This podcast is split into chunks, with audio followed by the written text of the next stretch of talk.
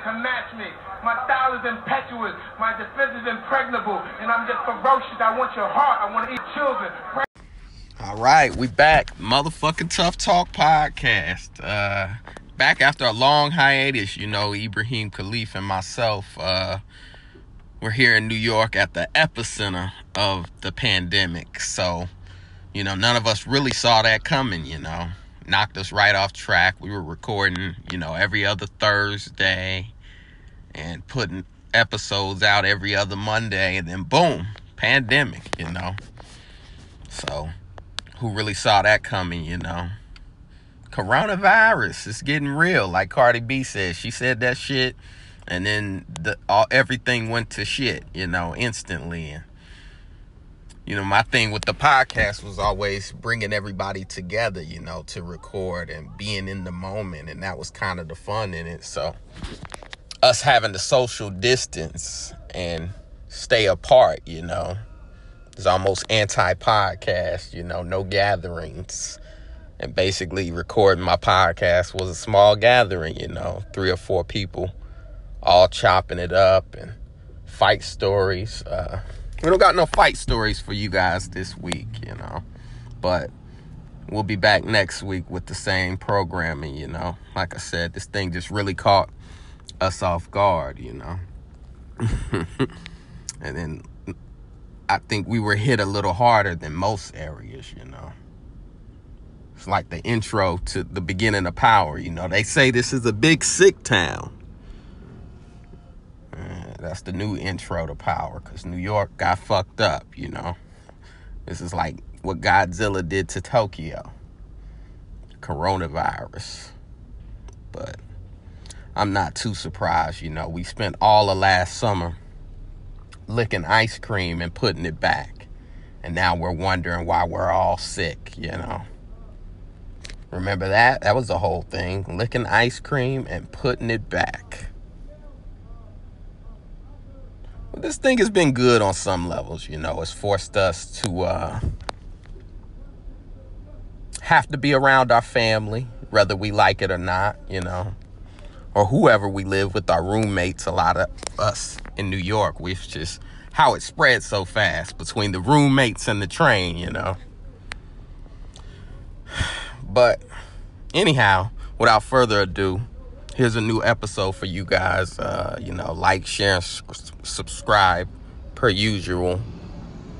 Uh, you know, Ibrahim Khalif and myself, you know, getting after it after a two month break or so. So bear with us. No fight stories this week, but we'll be back next week with some fight stories and whatnot. Uh, we're just gonna kind of catch up on this episode with, with, where we've been over the last two months. Uh, the back half of this, the second episode or so, we get into some uh, OnlyFans discussions and whatnot. You know, OnlyFans. Is it wrong? Is it right? How do you feel about it? You know, do you subscribe? Uh, Thanks for listening. Check it out.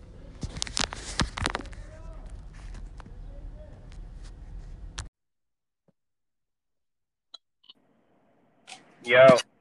Hey, what's up? So you can hear me now? Yeah, it looked like that did the trick. Yep. Sometimes My- we gotta power power down. You know, it's then did three Zoom meets today. It's like, let me take a nap real quick, dog. it's like you pushing it, pushing it, motherfucker yeah, we used to think about machines that way. You know, I think, uh, you know, the Nintendo, it would be real hot. You could touch it, and it's like, yo, the game messed up because you played it too much. Mm-hmm. But now our expectations are just through the roof. You know, uh, Louis C.K. has that great joke about being on an airplane and the dude's complaining about the Wi-Fi. Yeah, and it's just like, yeah, we're fucking spoiled. when you're like riding in literally a robot complaining about a computer signal it's just like dude chill the fuck out so yeah, mm-hmm. yeah. i think technology at times it reminds us like yo siri got to take a fucking nap okay mm-hmm. siri's fucking I, tired that i don't want to get well, far off the track but did you see louis special yeah, I, t- I checked this special out. I thought it it had its moments. It had some moments. I liked it. I I enjoyed it a lot. I thoroughly enjoyed it. There was some jokes was he left out. It was the, the material he left out that was leaked to the public. I wish he would have put it on. I wish he would have did it on there or put it on there because it, it you know, it was it, that shit was good too.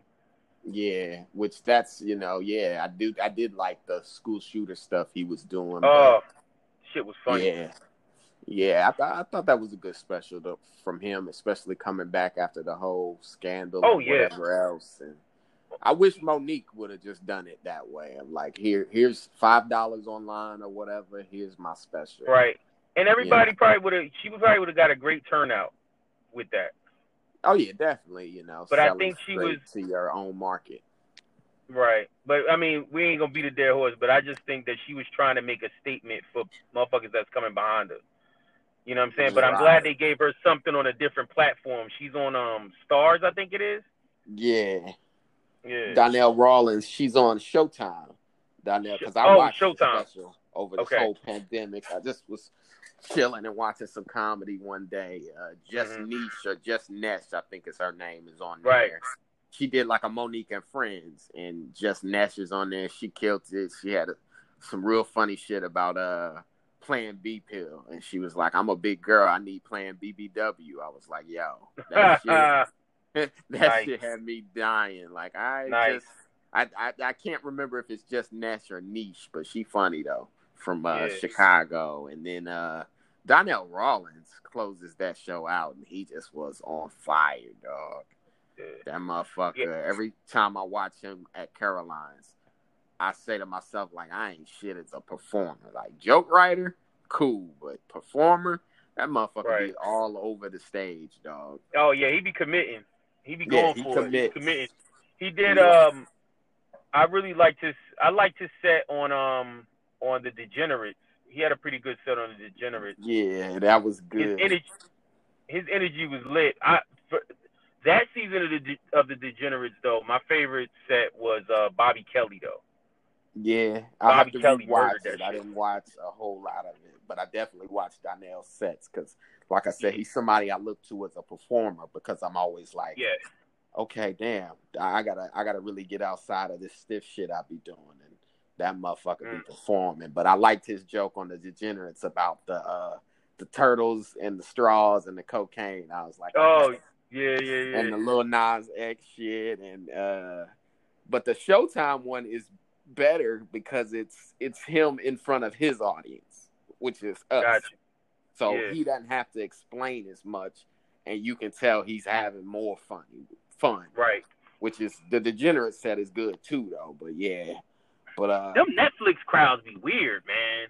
well, it's a TV taping crowd instead of a live audience crowd, which I'm I'm Right. working on a little project myself and looking back at the crowd at the Apollo that I'm about to put out and just that you can tell like the one of the good things about it is it wasn't like a planned special or a planned whatever for me a TV set. So they hadn't Right. been prepped. So some of their reactions even, you know, it's more black church. I know that's Gotcha. right. Yeah. Them shits be lit. Yeah, and then that I always think that's a hard experience to uh get to translate to TV because I, I don't know if you know, but you know those audience a lot of times are casted like seat filler style. Yeah, yeah, yeah. I I heard. So if they're casted audience, a lot of them are actors or you know they're writers, so they're in the crowd more so hating than they are enjoying the damn show. They they they picking they picking apart your shit. which I think Rock always does a good job of that. You know, not having a casted audience. It's like, no, these people are true fans. They bought tickets. There's no seat filler Right. here. That's why when he does, you know, the niggas versus black people, you hear somebody yell out, "You ain't right," or you know, Yeah, yeah, he yeah. gets you know boos you know as he's talking about marion barry in dc and it's like okay this is a Mhm. live crowd like the reactions aren't They came them. here. They came here for this shit. This is my audience. yeah there's none of that yeah. Get hannah gadsby somebody hitting applause Uh. and then the whole fucking theater applauds and it's just like oh I heard. I heard she got another special coming. She do and I, i'm like ah ah but we'll get away from that we'll let her do her thing i mean you know what it is nanette was a one-woman show So hopefully this one's at least comedy. So uh, we'll see. But uh it was the anti-comedy special. which is like, you know, even when they use the term alt comedy, it's like the alternative to comedy is tragedy. So what are we really watching here? It's tragic Right, that right. there are no punchlines here. But uh moving along, yeah, I wanted to chop it up with you because you know, obviously the pandemic or whatever, we was just developing a routine for Tough Talk podcast and getting it in with some guests and really starting to get into the thick of it. Then we had this whole pandemic and it's just been like, you know, what the fuck, man. I'm just now getting to a place of peace where I can start to even think about working again, you know, as far as comedy Right. goes. And uh, you know, we've been doing some of the Zoom shows and different stuff and you know, what's crazy is what what is this? The the back end of May, so it's almost June and you know, it's getting hot and people are starting to not give a fuck again. How is Jersey looking? Are they not giving a fuck over there now? Yep, same same here. It's starting to get thick on the highways. Starting to get thick at thick in the inner city limits. Um, people want to go outside, man. I mean, it's this whole new era, bro. Of uh, pe- I think it is. People just don't feel. Um, they had. They had. They probably feel sick not being able to to have any clout. If, if that makes sense to you, you know what I'm Did saying? you say clout? like social media clout, yeah. okay. Like social media has given people the need to be somewhere and show some and show some shit off. yeah. Like it, like being on social media has really like shown me how some people have sad lives, yes. like And they really need that sad attention. lives. Right, because before you could mask it with I'm at this restaurant, I'm at this Mhm. club, I'm on this plane, I'm at this whatever. But you're not doing none of that. We all doing the same shit. Well, it's and now you really get to see that people are like they really their lives are fucked. well, it's You know what I'm saying? it's one thing to want attention, which is a position I think a lot of us comics are in, but it's another thing when you need attention to where it's like Right. That's what if I'm. I'm not posting that I'm at the club, but I think there's two perspectives on this, and you're right. But one of the perspectives is it kind of made everybody even, meaning, you know, Mhm. if if you it made everybody even this pandemic, meaning, Yeah. you know, a lot of us through you know making less money, especially on the artist lifestyle, on the comedian's budget, a lot of us don't you know get to go on vacation and celebrate lavish lifestyles and take pictures on boats you know what i mean? So Right. this made everybody equal to where you know even the chick that wanted to take a picture on a boat you know during the summer and really stun on us had to stay home. And it's like yeah we're all at home in the same pajamas. Now granted some of us are in better homes which is why everybody right. got mad at ellen and them you know coming on telling us to stay home and it's like bitch i live in a studio apartment you broadcasting live from your 14 bedroom glass fortress talking about stay home. Yeah, but but people also gotta. I even took that. I even took her comment with a grain of salt. Like people got offended, but people also gotta realize that man, just because a motherfucker rich don't mean he happy. You know what I'm saying? Like they they may be in a mansion, but that she might be fucking miserable. Well, I think You even less saying? than that. I think that at a certain level, I'm not just as a sophisticated person and a, what, what I'll call a true progressive, not these fake progressives and these fake Uh-huh. liberals and somebody who's really open minded. I'm not a fan of killing the messenger. So their, Right. their messages were true, be it as it may be. They may, may need to scale back the level of like judgment of like just stay home, stupid. It's like all right, but you got you know millions of dollars you haven't gotten to spend, so it's easier for you to say you know when you got months worth of food there and you know your income's secure. But I Ellen got a lot of backlash, and I liked her prison joke. I thought that shit was pretty funny. Did you catch her thought it was prison joke that people got mad at? Um, I th- I think I remember. I, I don't remember. Well, the gist of it was- told me. The gist of it was, you know, quarantine something like prison. You know, I, I can't go inside anywhere, and everybody in here is gay, and it was like, Yeah, yeah, yeah. I, I that, can't yeah, yeah. leave. It's- I think I she said I funny. can't leave, and everybody here is gay, and it's like, okay, Yeah, yeah. all right, you know, I think people forget that cool. even when you've been on TV for years, you know, once you remove all those producers and the people that you got to pass the jokes through, we're just raw motherfuckers right. saying raw things that, and sometimes it's you know the wrong time. But I, I like that, and that didn't make me feel yeah, no yo. way at all. That came right. That came right from that came right from her her gut. Yeah, it came right from her gut. It didn't pass through all these producers and these coordinators and you know, the FCC says you can't say that. It's like, no, she just, you know, was raw sitting on camera live in her home and saying basically the same thing we all been saying, where it's like, yo, I feel like a goddamn prisoner in here. I may not be a prisoner. And, you know, right. which is one of the things I found funny through the whole quarantine was that, you know, the contradictory messages they're sending. And on one hand, they're like, yo, you know, the NYPD has the coronavirus. You know, a lot of the force had it. You know, then at the same time, they're like, and they will be coming around. You know, making sure you guys are social distancing. It's like, motherfucker, it sound like we need to be making sure y'all social distancing. Like man, the NYPD is it ain't social eh, distancing when they knocking a motherfucker upside the exactly. head. Exactly. Like that's not. You see them? Feet, you, why? You, have you seen the videos? They're getting on kids and they're getting on brothers and sisters in the hood and Bronx or whatever. Yeah. About social distancing, but you have like some cops that not even wearing masks right. up in civilian faces. It's like, motherfucker, what do you do? Like, I don't know, man. Some of this shit, not some of it, but a lot, a lot of, it, of it is.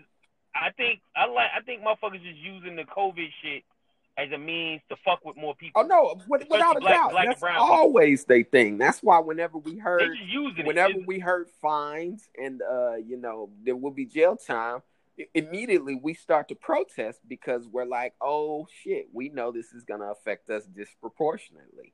And even oh, with yeah, the whole definitely. like any of these movements, like even when we, you know, some of us black males heard, you know, the whole Times Up movement because we knew if you were gonna fire Tavis Smiley and that nigga ain't did nothing but invite a chick to church with him. You know what I mean? You know, right. he, she might have turned him down a time or two, and he was persistent. Like, is yo, that, that, you got to come is, to church. Is that what happened? It's something. He invited her to church? something like that. But I'm just, I'm making a joke. But I'm saying, you know, Tavis Smiley's a oh. wholesome dude. So yeah, he's a wholesome our guy. fear yeah. as black men but we knew, that we knew it would But like you said, us. black men was going to get hit we, with that more. We were already yeah. the last hired and the first fired, so we knew it was going to be Yeah. more of us being blamed unfairly with zero proof losing our jobs. So our first Mhm. reaction is a visceral one of like, oh shit, here they come, you know, which still, you Yeah. know, uh, we'll get into it, but uh, surviving R. Kelly, you know, that they did a second season, and so you know, there's I think 14 episodes, you know, all sorts of girls crying, which I'm like, look, give me Aaliyah, give me the little girl in the P tape, and then the rest of you already knew about the tape, so the rest of y'all are just dumb, you know. I, I don't know another way to put it to you, but I'm laughing because just about talking about the disproportion, you know. Jeffrey Dahmer, I watched his. He has a movie called. Uh, let me think of it real quick because I'm talking kind of quick here. The movie is called uh, Friends with Dahmer, and I'm like, how the fuck you call something surviving R. Kelly like that nigga was a hurricane, and, Right. and then a man murders, you know, I think 13 people and eats the fucking bodies, and you got a movie called Friends with Dahmer Friends. that's an Mhm. hour fucking long, an hour 30 minutes, and don't show not one murder. Like I was like blown away when I watched it. Of like, you gotta be yeah. fucking. I mean, look at me. how. Look, look at how they did the Ted Bundy movie. dog. They made this motherfucker like he was a, a heartthrob. I mean, he was like he, like women. Women liked him, but they got like one of the best looking Uh, motherfuckers hold on, Hollywood to play. correction, correction. Sick women, What? sick women liked him. These girls Dude, talking about it Ted Bundy bitches- is hot. There's a hashtag. Yo, listen, man. Listen, bro. Listen, man. We can't sit here and act like chicks don't like dangerous motherfuckers. Uh, I, They I'd they into that. they shit. like edgy How many- hold up. motherfuckers, and then the Bruh. worst of them. How many? How many chicks you you know of that write motherfuckers in prison, bro? Listen, you, you, I'm not And disagreeing. getting with you. whole relationships with them. I'm not disagreeing with Alright, you. I'm splitting the difference. Semantics. So regular girls and good girls like edgy guys, right? Then there's crazy girls who love crazy guys. I mean, Charles Manson had 10 girls, right? so Yeah. they was doing But his work it's a lot more of them. Hey man, you still you're still an optimist with that shit, bro. I'm telling you, Crazy all like chicks. they like them crazy motherfuckers. No, yeah. I'm, I'm just saying. I'm just Like- saying it's important look at to note that they're crazy. bro. Look how many. Listen, man. Not necessarily. They ain't necessarily got to be crazy. They can be your regular, everyday. Okay, well, I'm using I'm using crazy. Was- I'm, I'm using crazy as a catch-all here, but what I mean is lonely girls, insecure Yeah. girls, girls with daddy issues. Nah, I ain't buying it. you you trying to you trying to split hairs to be like you still holding on to the thing that there is some real good wholesome them bitches crazy too. well, that's what I'm Like- telling you. I'm saying the same just crazy in another That's way. what I'm saying. I'm saying No, I'm saying Harley Quinn loves the Joker and Batman is single. They like, nah, this dude ain't exciting enough. but uh yeah, so we we got off on a little tangent there. But yeah, so then what blew me away with the Dahmer thing, bro, I'm watching the interviews now because I'm like, I want to know about the goddamn murders. I'm like, I done fucking watched Right. the hour 30 minutes and this motherfucker you know what it ends with? It ends with him picking up his first victim, but it doesn't it cuts off right after that. So it doesn't show him murdering him or eating the body. But I'm cracking up as I'm watching Right. the interviews. You know, the interview is, you know, some white lady like a Diane Sawyer type, and she just keeps referring to him as genius. You know, he's genius, and you're just very smart and articulate. And I'm going, so even your serial killers are are the best and brightest? Like, stop fucking kidding me. Mm. This is some white privilege bullshit. Like, come on. He's the Mhm. best. He's smart and articulate. Then she describes one of his victims was a 14 year old boy. The boy that cops got called, and the boy was bleeding at the door naked. And the cops basically showed up and said, This is none of our business, and left. And she's sitting there interviewing him, and she's like, You're so smart. You're so articulate. You got away with this for so long because you're just so smart. You're so well read. read. Oh and I'm going, God. No, he got away because the cops were not looking for a white dude under any fucking circumstances. you know? Uh, even when he's holding a bloody most fork and knife up at the door, and you're still like, nah, wrong house. yeah, and, and uh, uh, most of these victims were young black boys. Yeah, gay black dudes, and it's just like, dude, you are damn diversity scout to find ten gay black dudes in Milwaukee. Like, you missed your real calling. Then that's the other part that blew me is, you know, as she's talking to him, she mentions something about him being gay, and he goes, I haven't come to terms with that. I don't like to talk about that. But That but but dick, he he gay. just finished talking about being a cannibal, and I'm like, motherfucker, you you didn't come to terms with being a cannibal, but can't come to terms with being called gay. Like, get the fuck out of here. Jeffrey was a whole nother story, bro.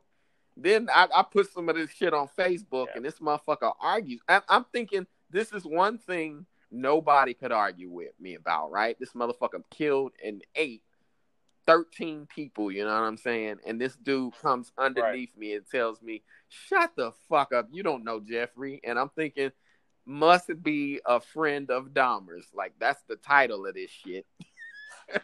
Mhm. I said, Yo, bro, Yeah, I saw that. That was what on, on Facebook, but I said to the dude, I said, Yo, is this the hill you want to die and get eaten on?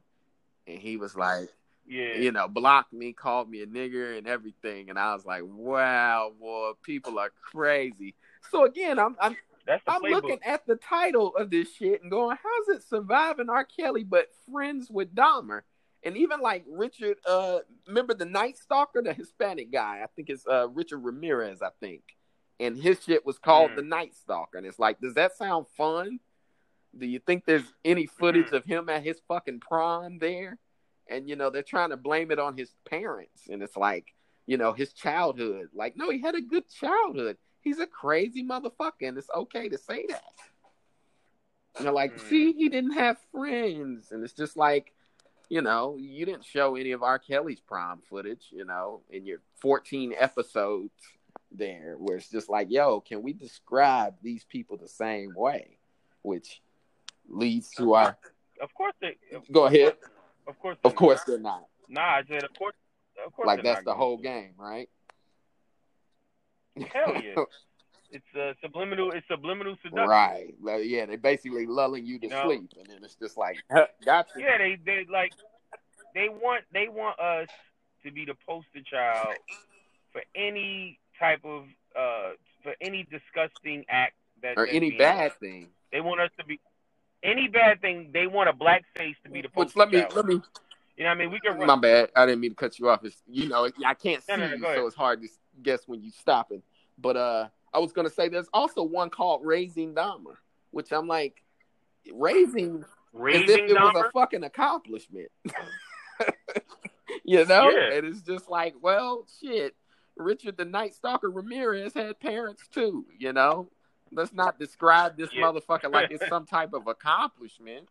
You know what I mean? So, But he's a but but Richard Ramirez, but Richard Ramirez and R. Kelly are monsters in the eyes of it's like, look, the they're the all media. monsters. Let's just call it what it is. But you sitting up interviewing this motherfucker and talking about how bright he is when, like I said, really the cops just did not do their job. You know what I mean? And he killed that same kid, the one that was Right. bloody and naked outside his door, uh, Asian boy. Right. And he wound up killing that motherfucker, man. And it's just like, yo, y'all crazy. Although props to that dude who Mm. killed him. Because I remember coming home from school and being like six or seven, and my dad looked at me and said, Imagine if a motherfucker tell you a motherfucker that eat people for a living is gonna be your cellmate. He said, I'd have killed the motherfucker too the first time I heard his stomach growling. Mhm. This dude beat it. right. Yeah, I remember when he got killed, beat beat him, beat him to death in the bathroom, some right shit like shower. that, but with a broom, like that. with a uh, Yeah. weight, with the weights from the uh, you know, rec room or whatever, and took God his ass. and They was Oh, cleaning the that. bathrooms. I think, think is what they said, and old boy just said, "Fuck Okay. that, man." And you know, a lot of the black inmates took I issue think- too because he did it to ten black dudes, and it was like, well, this feels some type of racist, bro. so, so they went Right, ahead right, and right. took him out Right. the game. He uh if I'm not mistaken, they did a movie. They did a um a HBO movie that about Jeffrey Dahmer back in the 90s Right. if I'm not mistaken. And I think it may have shown Mhm. that part where he got his ass whooped Right. But yes, But I remember that that, that, shit when it was happening, Jeffrey Dahmer, man. That yeah, it's wild. a wild thing. I remember Martin Lawrence. I remember Martin Lawrence. He that was part of his. Oh uh, yeah, that's So one of my favorite comedy Uh, specials, uh, man. It's uh, you so that- crazy. So yeah, I remember that. He's like he's sitting there eating ass, watching cops. he, then he said, he said the motherfucker, you know, because he was, he said the motherfucker said he was gonna give you head. You didn't know it was gonna be your head. Your head, yeah. Martin had some great jokes on there, man. Uh, that What? Bruh, LA listen. riots joke when he talked about uh you know the Mexicans didn't even know what the cause was about. The way they beat Rodney Dangerfield Yeah. was wrong. No, Martin, yeah. Yo, he, yeah, I told people that special because people like people got short memories, man. And then I realized I'm surrounded by a lot of people who are younger than me, especially in comedy. And we were talking about specials, I think, on Facebook or something. And I was like, Martin Lawrence, you so crazy. And somebody like kind of like Mhm. shitting on it. I'm like, that special is a time Classic. capsule of the Yeah. '90s. If you if you go back and watch Martin Lawrence, you so crazy, it puts you in the shoes of a 20 year old living in the in the in the early to mid 90s. And he You knew everything that was going on. You like he brought you up to speed about relationships, Yeah. sex, uh, uh, growing up, all that shit. politics. You know what I'm saying? It was like everything in that And one special. he stuck to the Like, code too because he you wore not he like wore special? leather like he was supposed to because Eddie wore leather at the time and leather was like the magic Yep. suit. It was like wearing Jordans. So yeah, he was on fire. You know, he was red, he was damn near like green. I, I would liken red, it to like green. Magic's uh, college career, where you know he won the NCAA championship. Then the next year he played in the finals. You know, Yeah. with Def Jam, you know, and then you know, Yeah. then the uh, special was like, like I said, him winning in college. Then Def Jam's winning. It's like you know, Magic winning the chip next year, and then Martin the TV show. Martin was on fucking fire, but I, I think I mentioned Fire, this to you though, 90s uh, you know, previous podcasts. But I'm telling you, it's you know, as somebody who's been in the trenches for these eight years in New York, what we be running into is East Coast bias.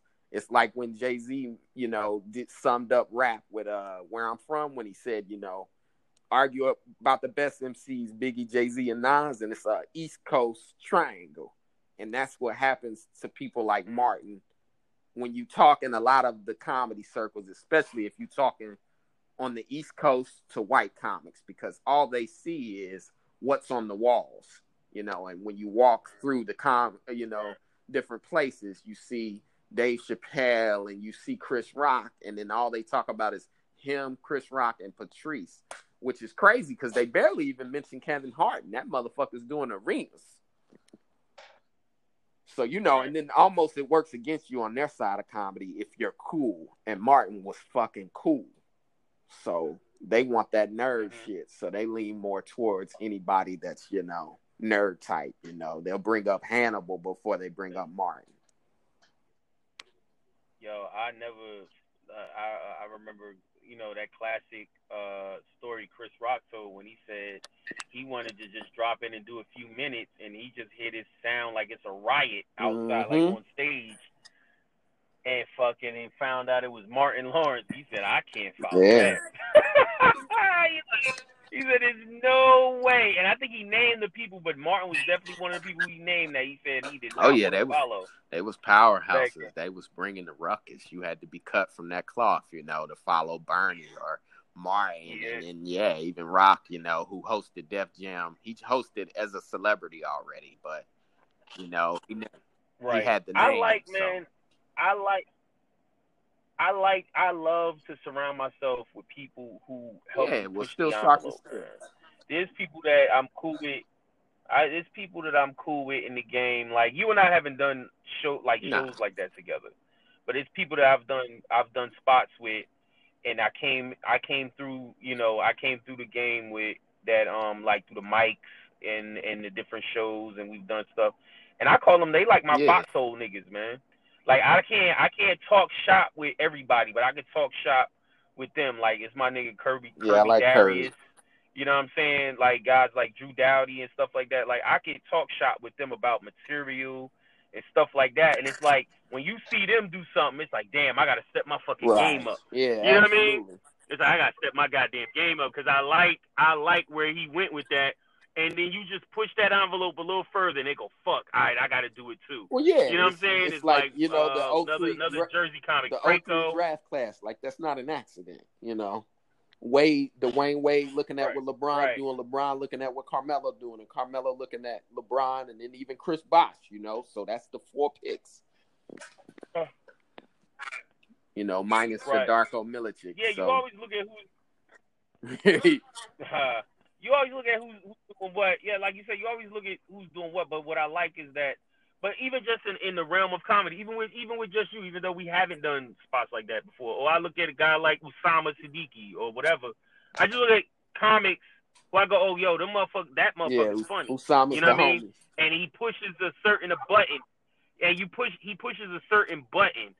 You know what I'm saying? It's like, all right, Yeah, I gotta yeah. go for that, That or I gotta go beyond that. me, him, know what I mean? Nico went out to uh where did we go to in Pennsylvania? Shit. I'm trying to remember the name. Oh, Reading, Pennsylvania, or Reading, however you say it. Reading, Reading, Reading, whatever. yeah, Reading, yeah. But we went out to Pennsylvania and did a Yeah. show there, and Usama, I was featuring. Usama did the guest spot, and that motherfucker closed on. He got this joke. Uh, that shit is about. Uh, it's like a beatboxing joke, and he was talking about club DJs. He had the whole motherfucking room, whole Oh, motherfucking yeah, yeah, room yeah, shaking with laughter, and I went up right after him to feature, and I was like, "Whoo." motherfucker like do a joke in between that. Don't leave on that note you know? So now i'm standing in it because it's like shit all you can do at, at a certain point when you follow that hot comic is yo give it up for him then you gotta say it again nah but for real give it up for him you know what i mean it's like coming off the bench sometimes where it's like hey just go in there and try to get your knees loose real quick and then you can look for your shot What's the name? but don't come right in shooting off the bench Uh, George uh, George Lopez gave me a good. He gave me a good tip. George. Lopez? Said, he, it- yeah. He he told he told me he said he it's a tip he got from um Mhm. Dana Carvey. And uh, he said, "Don't even acknowledge this guy." before you-" Mm. He said, You- "Just you know what it is, though? Go into your shit." Everybody's a different comic. he said, "Yeah, I get it, but I mean that's one of the tips he gave me. He was like, and he explained you Now, know hold why, on. but it was like because it's, it's something he learned from Dana because Dana Carvey. He told me Dana Carvey had to follow. Dana Carvey had to follow. Um, it was a band. Ah. It was like a really popular band. They were doing. They were doing like a um. They were doing like a uh, uh like an event, and he had to follow this really popular band. And um, and it's like a tip. He he said he didn't even acknowledge them. He didn't Mm. acknowledge that they were there.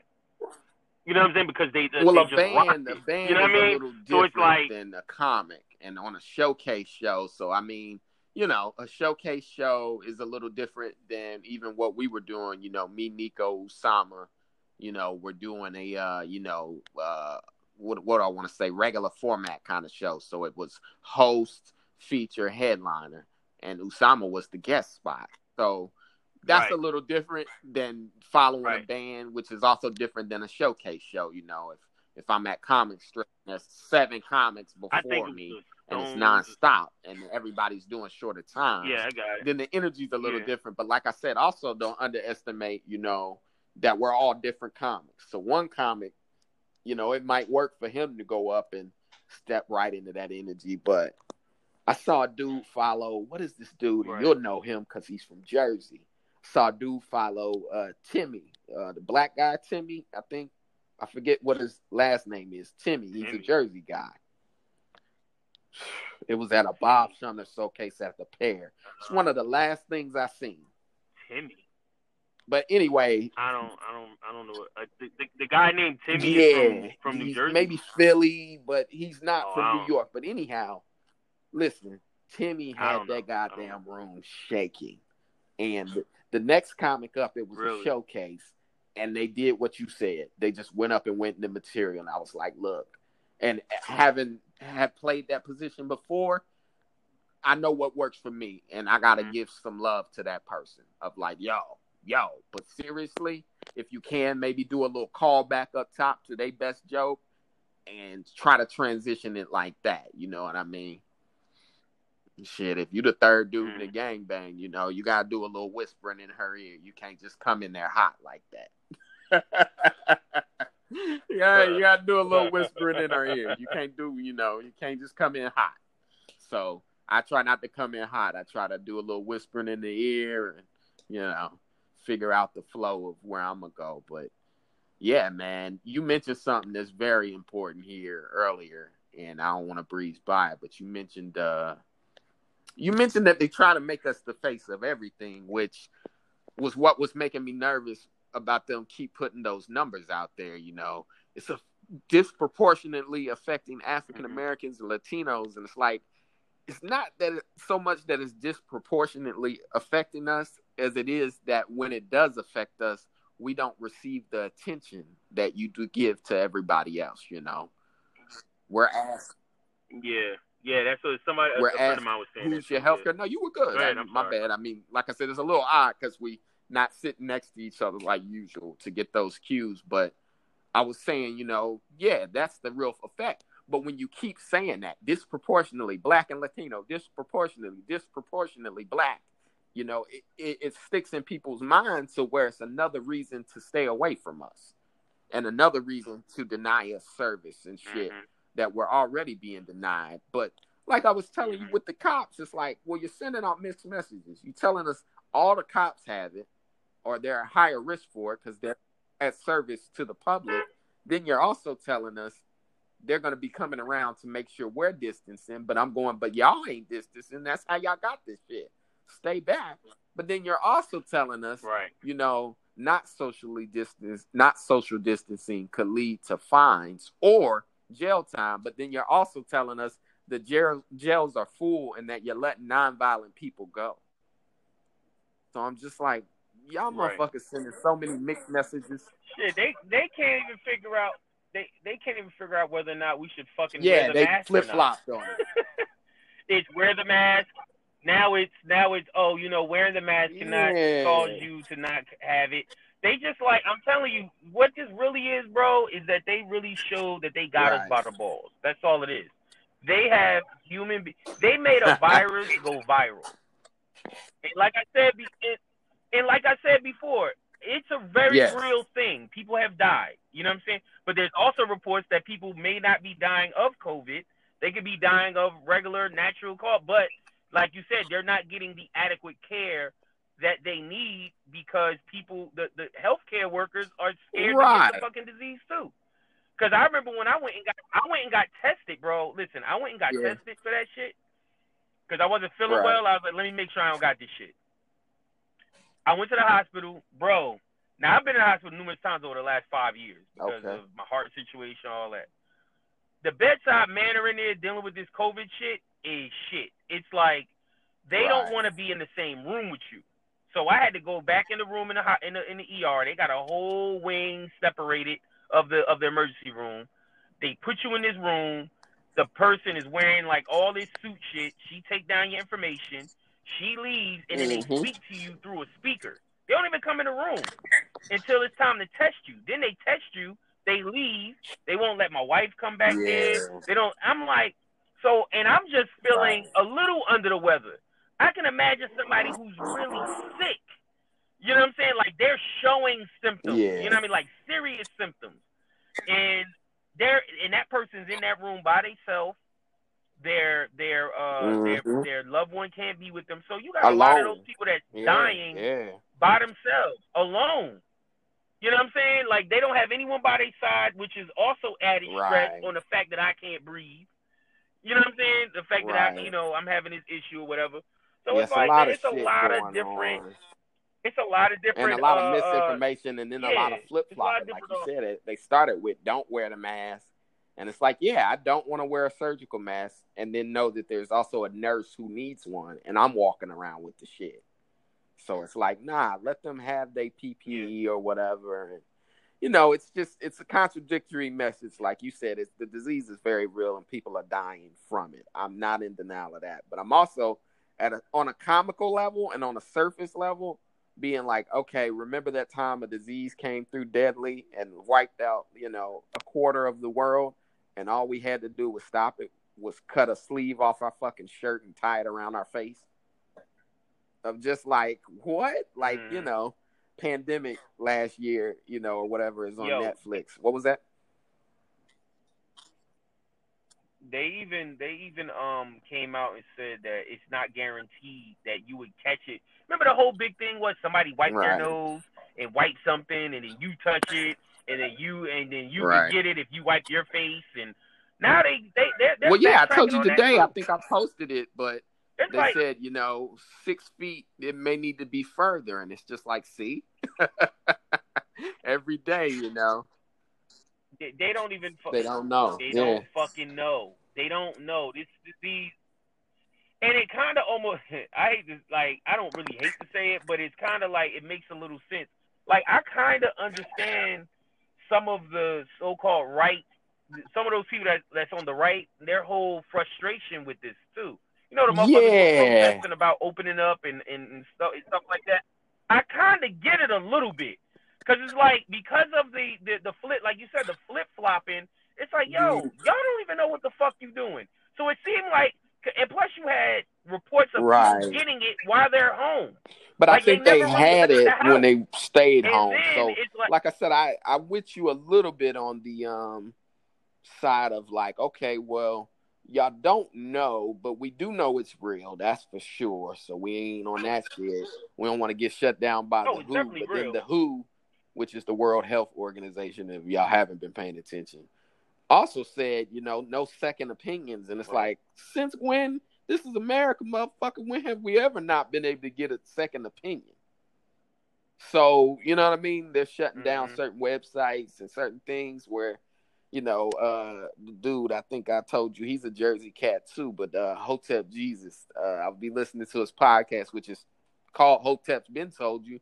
And when the Surgeon General came out and was like, yo, you know, it's affecting those with pre existing conditions. So lay off the salt and tell Big Mama to put the chicken down. And niggas got mad, but it's like he was a black dude, a corny black dude, uh, a Cory Booker type. But it's like, nah, like, uh, you know, Hotep right, Jesus right. was saying, hey, Hotep's been told you, you know, lay off the salt and eat healthy and get your juices right. So, Yeah. I didn't find nothing. Yeah, I didn't find nothing wrong with what he said. I just don't like you said. It was the fact that he was a corny nigga, and they But- and people. but I told you i i'm not a big fan of are you to killing the tell us what to messenger. So I'm like, shit, nah, I'm gonna have to let them bars fly. You know, you heard the man, so you know, whatever, whatever, however you felt about it, you want to stay alive or you want to be fake offended, and you know, whatever the fuck else is probably raising your blood pressure, being fake offended. So probably, Yeah, we just we just re, we're just reactionary, bro. Like that's the thing I'm getting kind of frustrated with. It's like all we do is react, react, react. Motherfuckers don't yeah, and really let it sit. And like I said, we're in love nowadays with killing the messenger. You know, you you say something online, and a chick come back with your picture, and you going, but that doesn't change what the fuck I just told you. you know, you can argue all day about somebody being Right. ugly or not being beautiful, but it's like that does you're trying to kill the messenger. The message persists, you know. You know, it was Malcolm X's Mhm. birthday, what, last week? And it's just like how long he been gone, you know what I mean? R.I.P. But the message stays, you Right. know, by any means necessary, which leads to our next point. You know, we're in the middle of a global pandemic and, you know, we're being told to socially distance and to quarantine. And on one side, you got a bunch of white people that they're calling malicious that are armed and at the courthouse with guns, you know what I mm-hmm. mean? And refusing mm-hmm. to stay home and they want to go to work, to which I'm just like, you can go to work, but who the fuck is going to be your customers in a time like this where no one really has any money right. and the cops are going light on them. You know, there's no tear gas, there's no guns, there's no fighting. You know, the cops are standing there and they're Mhm. standing there too armed, Mhm. and it's just like, you know, two Americas, man. And then on our side of the game, you know, you got the other day George Floyd. You know, the cops in Minnesota are killing him, and they got his Get their killed. knee on his fucking face until he can't breathe anymore and he dies. And it's just like y'all over here fighting to go to the fucking beach, and we over here fighting for our lives, literally, you know. So But I'm but this is the thing, man. Like, what do people? When are we as a people, as as black folk, gonna just understand that? right, When are we gonna stop being surprised by this? Like the last, this is the most. This is this has happened publicly and been known publicly in my life in the last yes, and on cam- decade, on in the last camera because almost we, we knew even back years. then in the Sean Bell days, we and- just didn't yeah, have videotape. Right. Just didn't have no video of it. But what I'm saying is like since the since we've been using camera phones to capture this shit, the the the the whole process, all of the steps then that happen even- all the same. Even as I, you see the video, you get outraged, it gets shared everywhere, everyone gets up in arms. Then you're gonna have the, the cops gonna get put on administrative leave or fired. Then the and then and then the election, which Then I, the- I don't know like. what I'm saying? It's like I'm like you. it- I don't like the cycle of it either. It's starting to feel formulaic. It's starting to feel damn near planned to a certain extent. You know, you got a week where Joe Biden says, you know, if you ain't black, if you ain't vote for me. Then in the middle of that, you got Doja Cat, you know, spread, Right. spreading her uh, niggophobic uh, behaviors. I don't even know Uh, what the fuck, mainly what she's- happened. Mainly, know she's just a I don't even know high young and girl, What and people are acting like it matters. The only reason it matters to me is to prove the point that even like you know, even I don't want to say black women because she ain't all the way black, but even black women at times will excuse racism. You know, as long as it's aimed at black males, you know, they get that pass on the sexual tip. Being because she's in the incel chat rooms and she's twerking and Mhm. shit you know, and white boys, you know, neo Nazis or whatever, they ain't tripping long as they can see some ass. You know, that serves their purpose. But Right. when it's time to talk about, you know, what's So, OG's what- name? Maxine Waters, all of a sudden, because she ain't twerking, it's, you know, she's discarded and thrown to the left, you know. And, but, you know, I ain't tripping off her because, like I said, Doja Cat is, I understand most musicians and artists and rappers and even entertainers, comics are high as fuck. And she looked high. And then the very next day, you know, you got Azealia Banks you know, at 7 a.m. posting about Dave Chappelle and cheating on his wife. And it's just like, I'm looking at her and I'm literally looking through her soul. Like her eyes are damn near in the back of her head. She's so fucking high. And it's just like, why y'all keep Right. believing these celebrities and looking at them like they're leaders? So that's what annoys me is we're misguided. You know, we keep looking looking towards Yeah. these people for some sort of message they're all younger than us and they're all high as fuck, you know. And then, you know, sliding right into this week where, like Yeah, I said, man. we're supposed to be social distancing and quarantining, and the cops are getting this shit at a high rate. And then you got this dude with his knee on George Floyd's neck. And before that, you know, two hours before that, we had, uh, you know, another dog park Debbie, you know, in Central Park in New York, you know.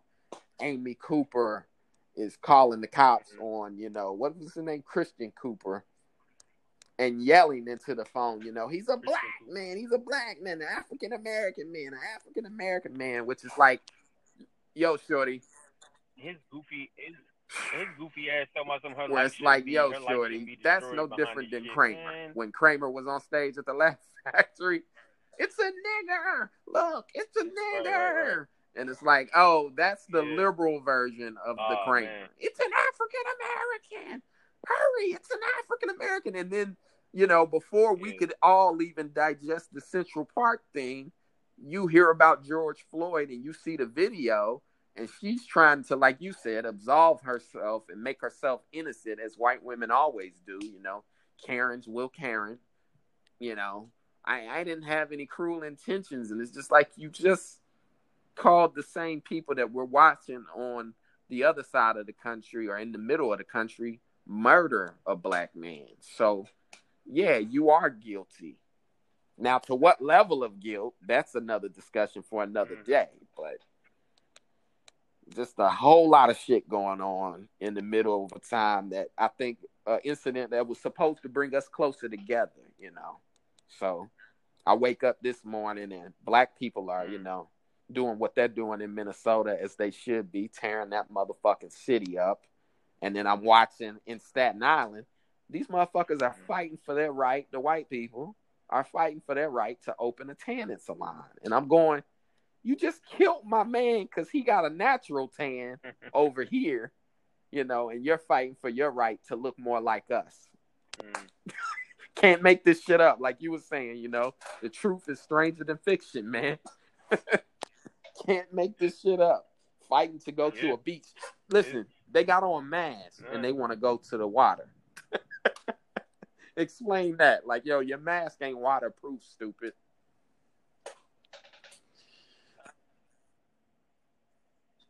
I don't know, man. I I just been trying to stay a, away from stay away from uh, getting too involved in in any of this shit. To be honest with you, like I'm just I'm just tired, bro. I'm burnt I'm burnt out when when, when it comes to this police brutality thing. I respond Yeah, it's to it, definitely. what we expect of it. Black po- uh, black black Yeah. folks post this shit trying to prove their humanity to these other Trying to prove prove their humanity humanity. to these motherfuckers who don't give a fuck. Like, at what point? At what point do we?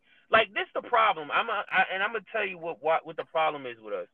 We have been programmed over the years with too many white savior movies that we actually think that these fucking people Yeah. are going to have any ounce of good Dog, I watched the movie when with it comes to having empathy for your situation.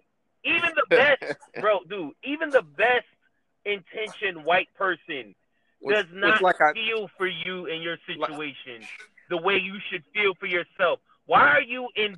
Why are you dog, imploring I for white you, people to I stop had- killing you, motherfucker? You, they I know. like it, that, I that feel- shit is just infuriating Like, me. It's, like, what's yo, the word? Let me try to pronounce up. it.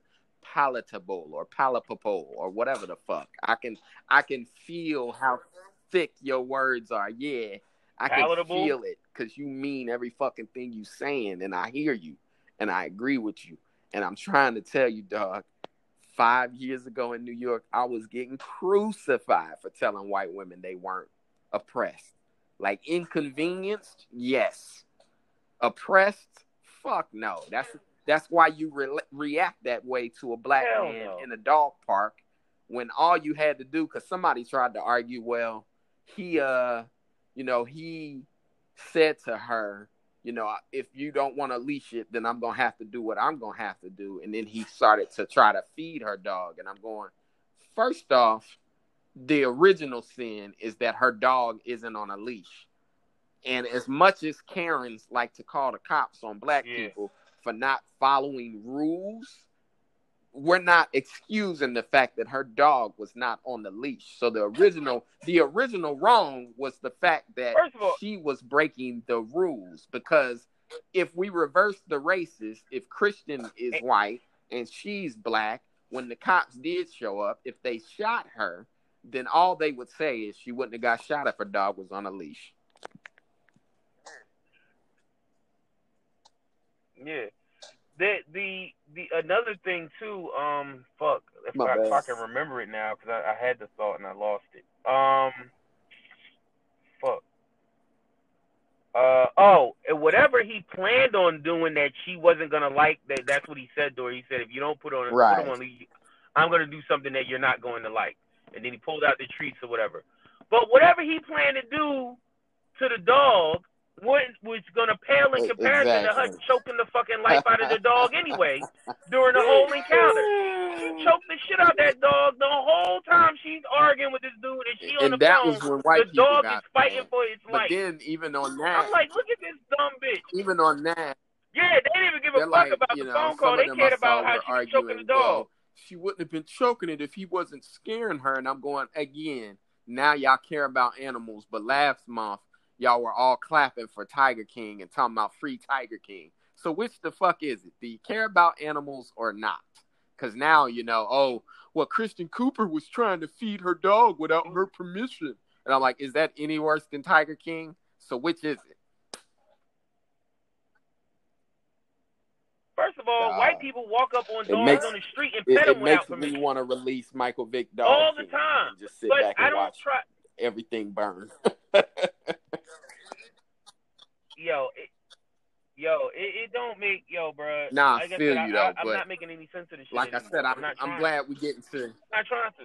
It's like yo, we getting to expose the we- Karens I- and how it leads Yeah. to the George Floyds. And you know, like I said, five years ago or so, you know, it was prime white men, women, you know, straight black or straight, you know, males, straight white males, straight white males, and it's just like, no, all of you.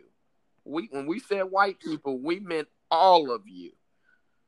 yeah, But white women did a great job at, you know, separating Mhm. themselves and even gay white men to where it's like that's the same thing. you know?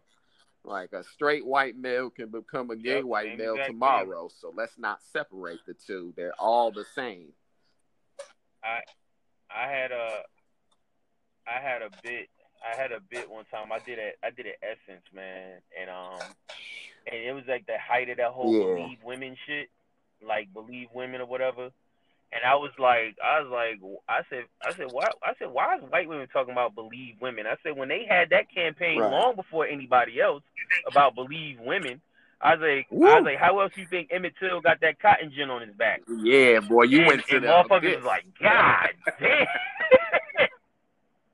But yeah, I was that's like- why I've almost it's like, but it's for real though. put up It's a like disclaimer for my comedy it, it, where it's, it's like, yo, historical.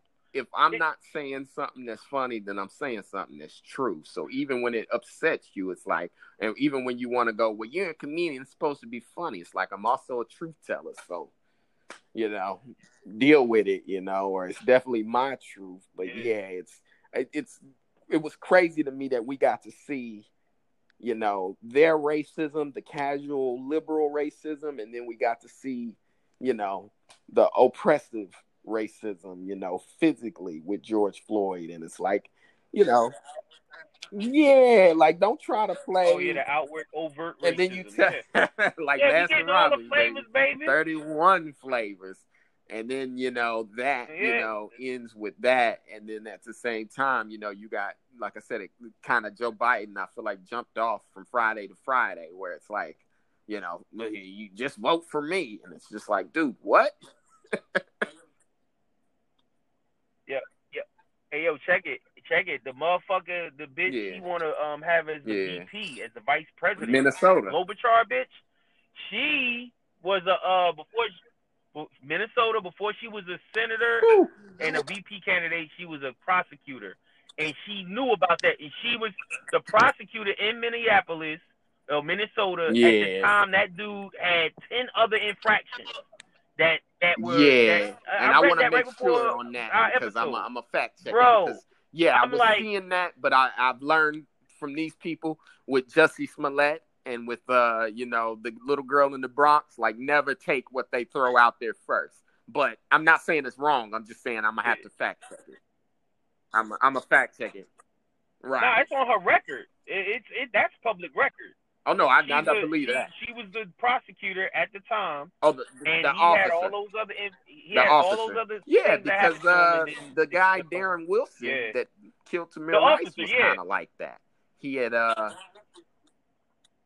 Okay, my fault. Wrong Darren person. Wilson- but Darren Wilson the guy who Brown. killed Tamir Rice had transferred from another department. He had been fired in Cincinnati, but was allowed to work there. So Yeah. yeah, that's a story yeah, yeah. that we're seeing a lot Mhm. of times. Even uh, Betty Shelby that did the one with the black guy where they had the helicopter in Oklahoma.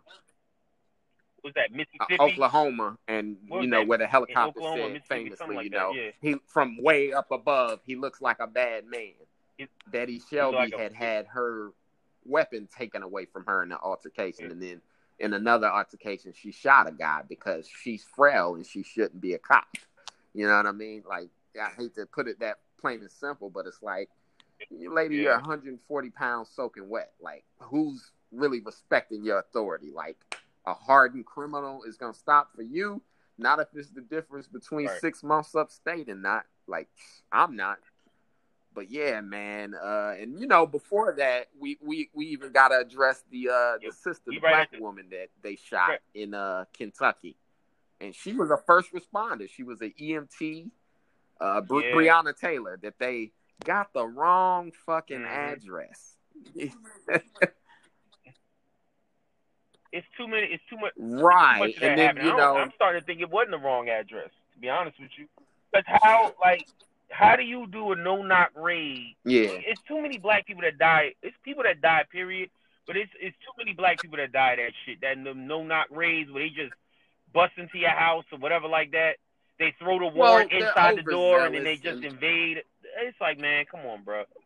Oh, We only got to Yo, Hey, yo, well, we'll just quick, we we'll, got a we'll slam yo. it. Like, we'll we leave the a door. We'll leave it right there, and we'll get this episode up tomorrow with the uh, other episode, and I'll combine them. And it's right there. But yeah, absolutely, get you a flat screen right now, y'all. You know, go to Target.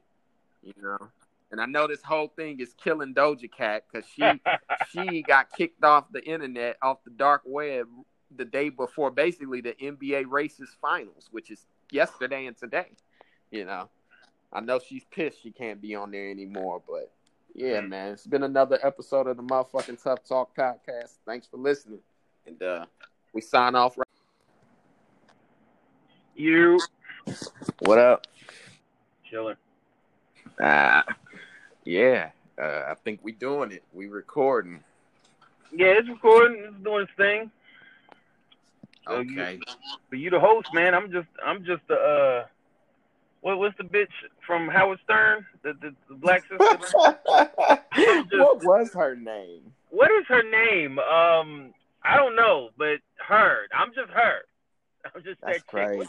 You know what's I can't crazy is she, her name. she kind of looked like Miss Cleo a little bit, right? No. No, No. she didn't have the braids. She had the braids, Oh, but she she don't look like her in the face.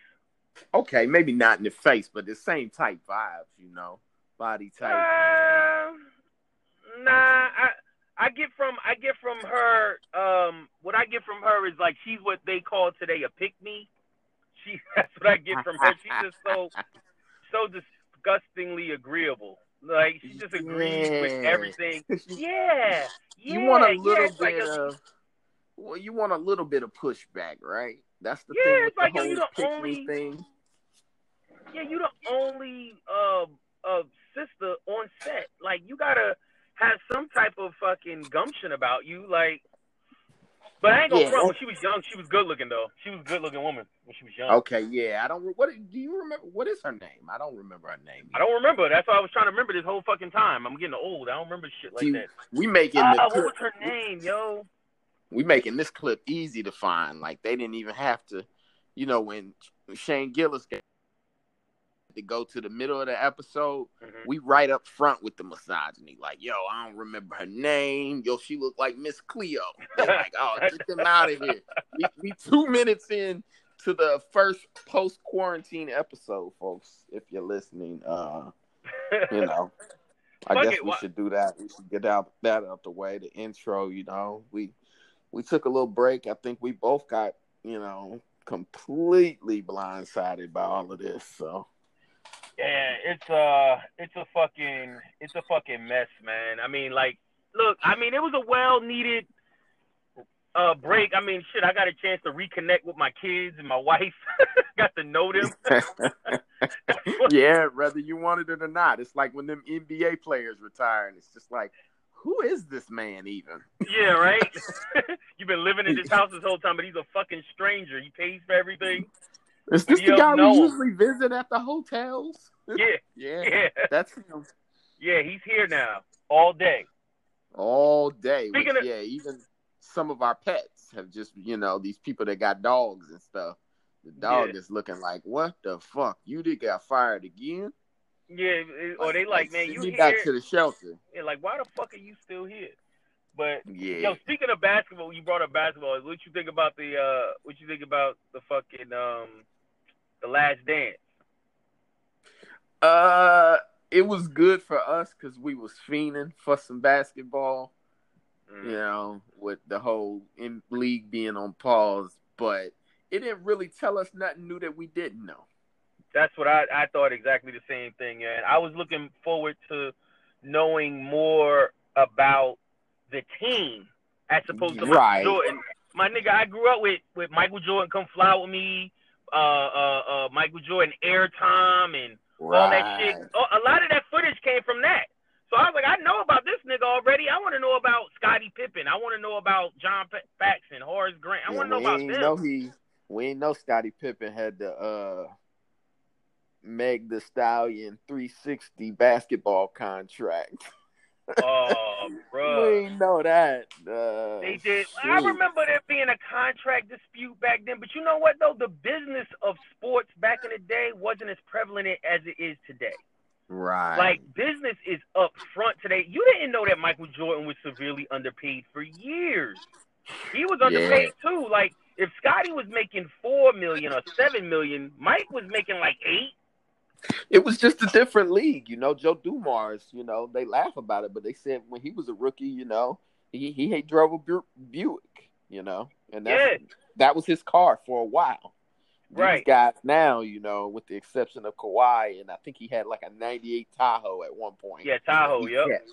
But you know, even when you got an old car with NBA money, it's like, look, everything new though. It's just old. Right. right, but I mean, it's still smart. It's still less expensive than paying for a fucking Lamborghini. Right, because which is yeah, exactly. Now everybody's got Lambos and all foreigns, and you know it was laughable when LeBron did the Kia commercial Right. because it Yo. was just like, hey, bruh, we know you can't fit in there. We know you ain't squeezing your big six eight with championship knees ass inside of that little ass Kia. Who else did nigga, they put in the nigga, Kia? you had a Hummer in high school. Didn't they put fucking Shaq in the Kia, or was that a Buick? Nah, I think Shaq might have had the Buick with uh. Shaq was a Tiger Buick, Woods. right? Yeah, they put that.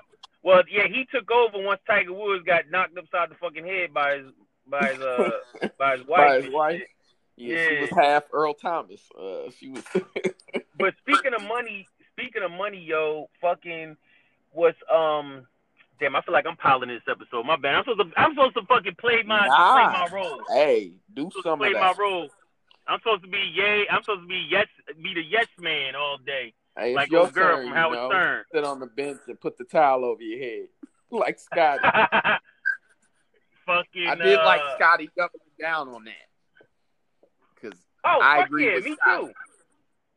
it's like when the side bitch, people you know, when the, when when the dude finally gets that divorce and the side bitch goes, Yeah. "It's my chance," and then you you you wife some other chick, like, "Hey, come on, Phil, you knew that was Scottie's shot." Yeah. I like I like that he doubled down on it too. But what a lot of people are missing about because they're giving him a lot of shit about it. But if you actually analyze his answer, it is the ultimate team player answer. He goes, "If I do it again, I'll do it again." Why? Because if he does it again, they still win the game.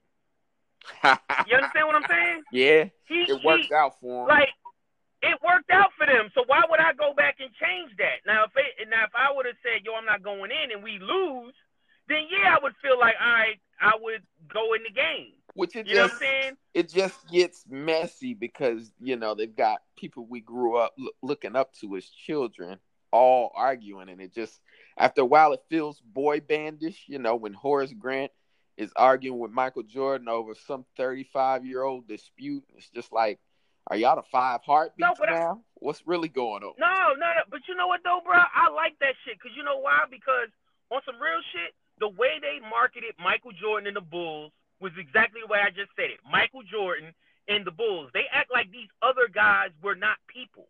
Oh yeah, Like they didn't have feelings. Like they had no role in the team. well like, their legacies are the. NBA.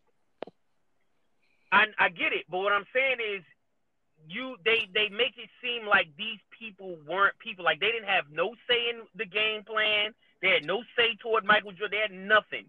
And to hear Horace Grant like, "Yo, I'll punch that motherfucker in the face," or you know what I mean, like to have you- some, like you said, like some pushback where Scottie go, "No, fuck the Bulls. They underpaid me. I took the summer off and let Michael."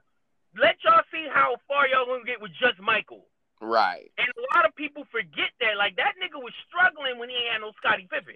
Yeah, yeah. He was struggling when Well, was yeah, they're a weirder legacy because Kobe went on to have success without Shaq, and Shaq went on to have success without Kobe. time out. See, I always gotta And- correct And, motherfuckers and when they Shaq go. Shaq had it before Kobe. So Sha- Shaq had it before Kobe won. He was still dominant.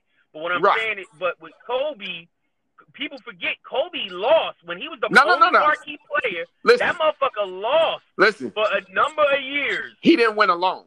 I'll say that he didn't Oh, win yeah, he never did. He never won Yo, alone. I always, I always tell people he did not really. The Lakers did not become had that run until they acquired Pau Gasol. No, yeah, with- Pau without a doubt. Gasol was the And that biggest was a difference. because Jerry West was on the other side, and at the time Right. traded him for his little brother, which was laughable. Like, who trades the big brother rookie of the year for the little brother? Right. And then Marc Gasol kind of blossomed, so it was a joke. And then Lamar Odom and Ron Artest Mhm. showed up later, and Trevor Ariza. Lam- in the Lamar first round. Odom. Yeah, they were they were no joke. You know, people They were stacked team there. People like to- Brown on the bench. people like to talk about them like, jump through the gym. like it was just him, but it was you know Phil coming back and running the triangle. But yeah, Exactly, they were they were arguing like the five heartbeats. You know, ain't nobody coming to see you, Horace. And it's like, all right, MJ, we But but they couldn't but they couldn't win without Horace either though. no, and people When forget Horace went over to Orlando, Yes, he's the only difference.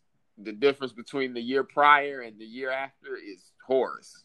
And yeah, Horace, people forget he was the first Dennis Rodman because he wasn't, you know, he didn't have the blonde hair and the antics, but right. he had And then he had that he had that automatic elbow jumper like Bill Wennington. right that Horace 14, used to 15 that footer. el- that four, yo, he used to knock that shit down with the ugliest form. That was the, Not the ugliest form, but he used to shoot it real stiff. His legs Yeah. stiff as hell. but it was a set Shit. shot, but he would make it Yeah, every time. Bruh. Horace was nice, yo. Yeah, Horace was Horace nice. was nice. I don't know why motherfuckers like try to shit on Horace. because Horace was nice. people forget it. And I mean, he had the goggles, and then Dennis Rodman is just the more popular version, just kind of like what I just told you with Kobe, where Right. the first run people forget it's Trevor Ariza, you know, and then literally they him and Trevor Ariza and Ron Artest swap places, but a lot of people Right. forget the first championship of the back to back is with Trevor Ariza. Trevor Ariza, yeah. And the Trevor same Ariza with uh his Scottie Pippen. Trevor Ariza was like his Scottie Pippen. right and Harrison Barnes. People forget him. Yeah. You know that was the Harrison Barnes was with the Lakers. No, with Golden State. Oh, Harrison Barnes. Yeah, Harrison Barnes was a great uh, uh, player with And uh, Golden State. They KD comes pay and then now all, all people talk about is that version of the team. But it's like, hey, they broke the record without KD. You know, most, Right. most wins of all time, which LeBron beat them. So it's like, well, done argument at this point. But nah, uh, what was I saying? Oh, I was saying how we, you know, this whole thing kind of blindsided everybody. You know, we were all kind of in our groove and working our, you know, spots and Man, uh, I had a fucking momentum going. My momentum was building, Yes, man. I could feel it. right off the creek and cave and doing your was it an hour you did every night? I did a half hour every night, did, but then I would, but every, bro, every spot that I was getting after that, I was murdering. Yeah. I was murdered, like with a comfortability, like I'm talking to my people. You know that, you know when people be like that zone, that when you're in a pocket, when you find, you know, people call it finding your voice. I think I always had my voice, Yeah. but I just had that comfortability where I could just say anything on stage. Yeah. You, like anything. I just felt like I ain't have to stick to the script at all. I could have just went anywhere with anything. yeah, And I was just like, oh, I was in a zone, man. when you're older, you get you I find your voice quicker. It's the other things you gotta find. So yeah, you definitely was in your in your pocket. You was in your in your bag, as the youngest say. And yeah, word up, man. and myself too. That's know. the only thing that that I like that I didn't like about this. Well, I think we all kind of got used to it after a while, you know. It's like, oh shit, you know. Start looking at it like jail. Hey, you only do two days. The day you get in and the day you get out. Because I think they did ease us into it, you know. Like like a girl trying to have sex. Like, yo, just, just let me put the tip in. Like, listen, it's just gonna be two weeks, y'all. And we all like, okay, Mhm. cool. Two weeks, we'll be right back out there. Right. And two weeks became a month. A month became three months. And I mean, Where and then and the whole time we in there, they scaring the shit out of us with all the stats. yeah, the stats. But mind you, Yo, we also in the hot spot, you know. My people in Indianapolis, you know, my parents and family, and then I even got some family in Atlanta now. And it's a little different out there, you know. The vibe's a little different. It's just kind of like, you know, you know somebody that may know somebody that may know somebody who had the COVID. But, you know, Right. with us, it's like, nah, that should just our I know motherfuckers. I know motherfuckers who who had it, and I actually know um, a few of my friends lost their fathers the same day. Matter of fact, two friends of mine. One guy I grew up with, this other um this other sister who's this other sister who's a who's a girlfriend of a friend of mine, but we all cool. Her she lost her father, and, my man lost his dad the same day Okay, wow. the same exact day. Like I was like, oh shit, this shit, because you know, like until it affect you or somebody you know. Let's be real, as human beings, you don't really give a fuck. Like you come up with all your conspiracy theories and all your, you know, ah, you know, you you get into the, you know, into the regular shooting shit with it. Yeah. But then like you hear somebody you know died of it, Right. you like, oh shit, this is real. It's not Like not real. like oh, this is some real shit. it's not real until then. I like, you know, I remember 9-11, you know. Granted, you out here on the East Coast, so I'm sure you remember, you know, New York, New Jersey. Man, I remember that shit like Yesterday, Yeah. seeing the smoke and all, so it was real. Mhm. I'm in South Georgia, in Valdosta, Georgia, on an Air Force base, and you know, a lot of the kids that went to the school were Air Force or military affiliated. Even if their parents were out, that's how they wound up there. But the Right. teachers turned the TVs off. Then when I got home, I seen the soldiers standing on the corner with machine guns. They never would tell us why, and we didn't figure that out until we got in the house and turned on the TV. But I said all that to say, you know, yeah, until you see things, it ain't real.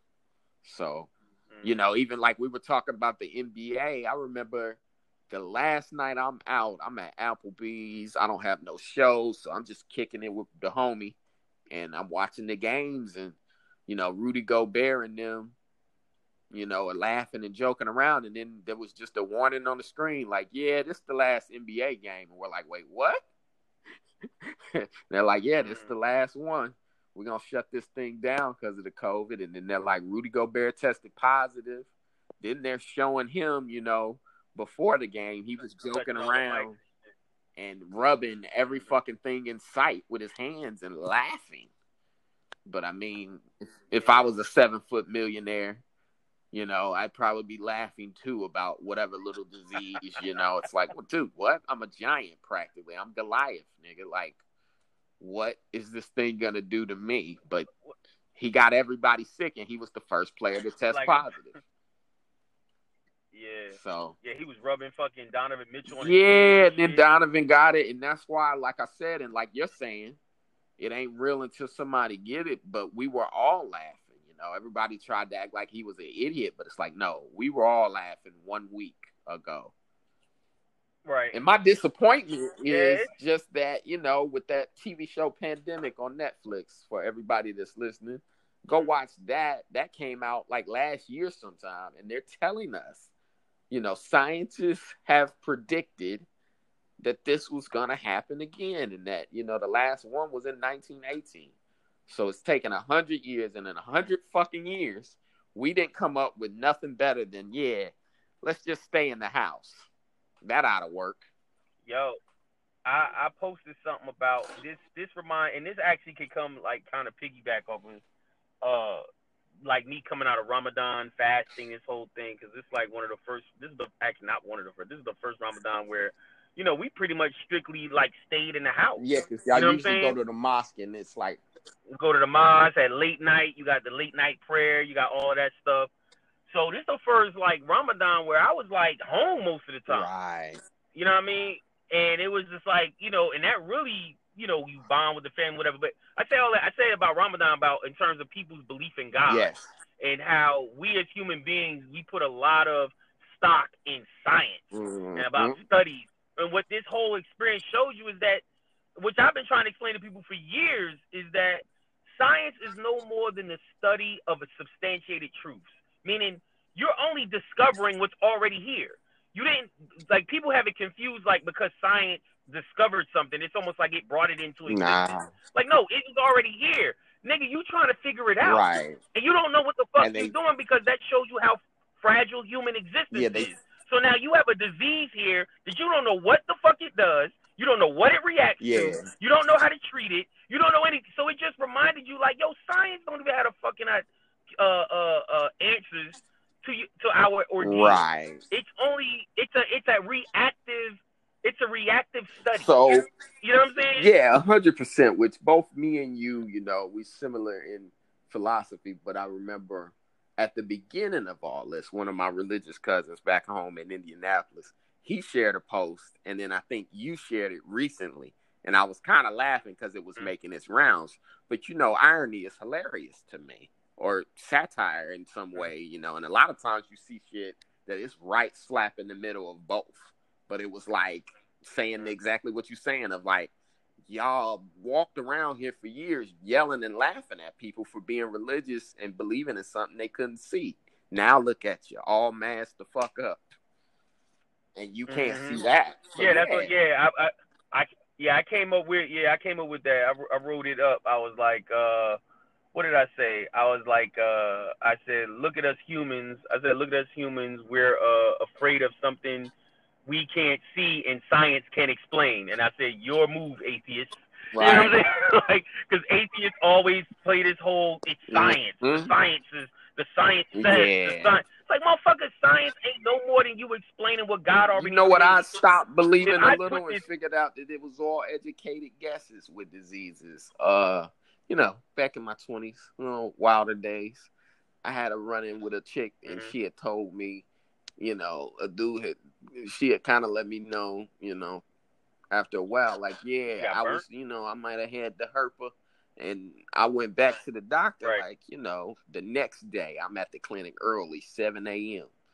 Like, we about to see about this Wow. herpes business because I might have to, you know, pull a OJ where my gloves at. Uh, anyway, nah, I sat down and talked to him, and he was like, listen, if you don't have no symptoms, there's nothing we can do for you. And I'm like, wait, what? And he's like, yeah, we don't really quite understand it. And he was like, we have a guy in the, within the city that we call an expert. We usually send most of our cases and run them by him. And I was like, uh, he was like, you can sign here and here. And I was Yeah. like, nah, I don't want the CDC tracking me at all. Which, if you've been paying attention, that's what they're doing now. They're tracking people. That's what they're pushing. And I'm like, Yep. trackers. And, and, you know what's yeah, you know what's so funny? I put up something about the vaccines and how they're gonna put the R the RFID or R R RIFD chip or whatever they Mhm. call it, like through them vaccinations. I'm like, watch. I said, you think they're gonna have them chip them chips with those vaccinations? And somebody who's pretty important in the comedy scene or whatever, like reposted what I put, and it was like, see, it's almost like these anti-vaxxers and and flat earthers Oh, and God. like pretty much call me an idiot. But then not long after that, me and the nigga, eh, me and my nigga Drew Dowdy, Yeah. you know Drew, he showed me something. and I showed him it was like it, it showed that Bill Gates and them is pushing for what you're talking about, Yeah. tracking motherfuckers.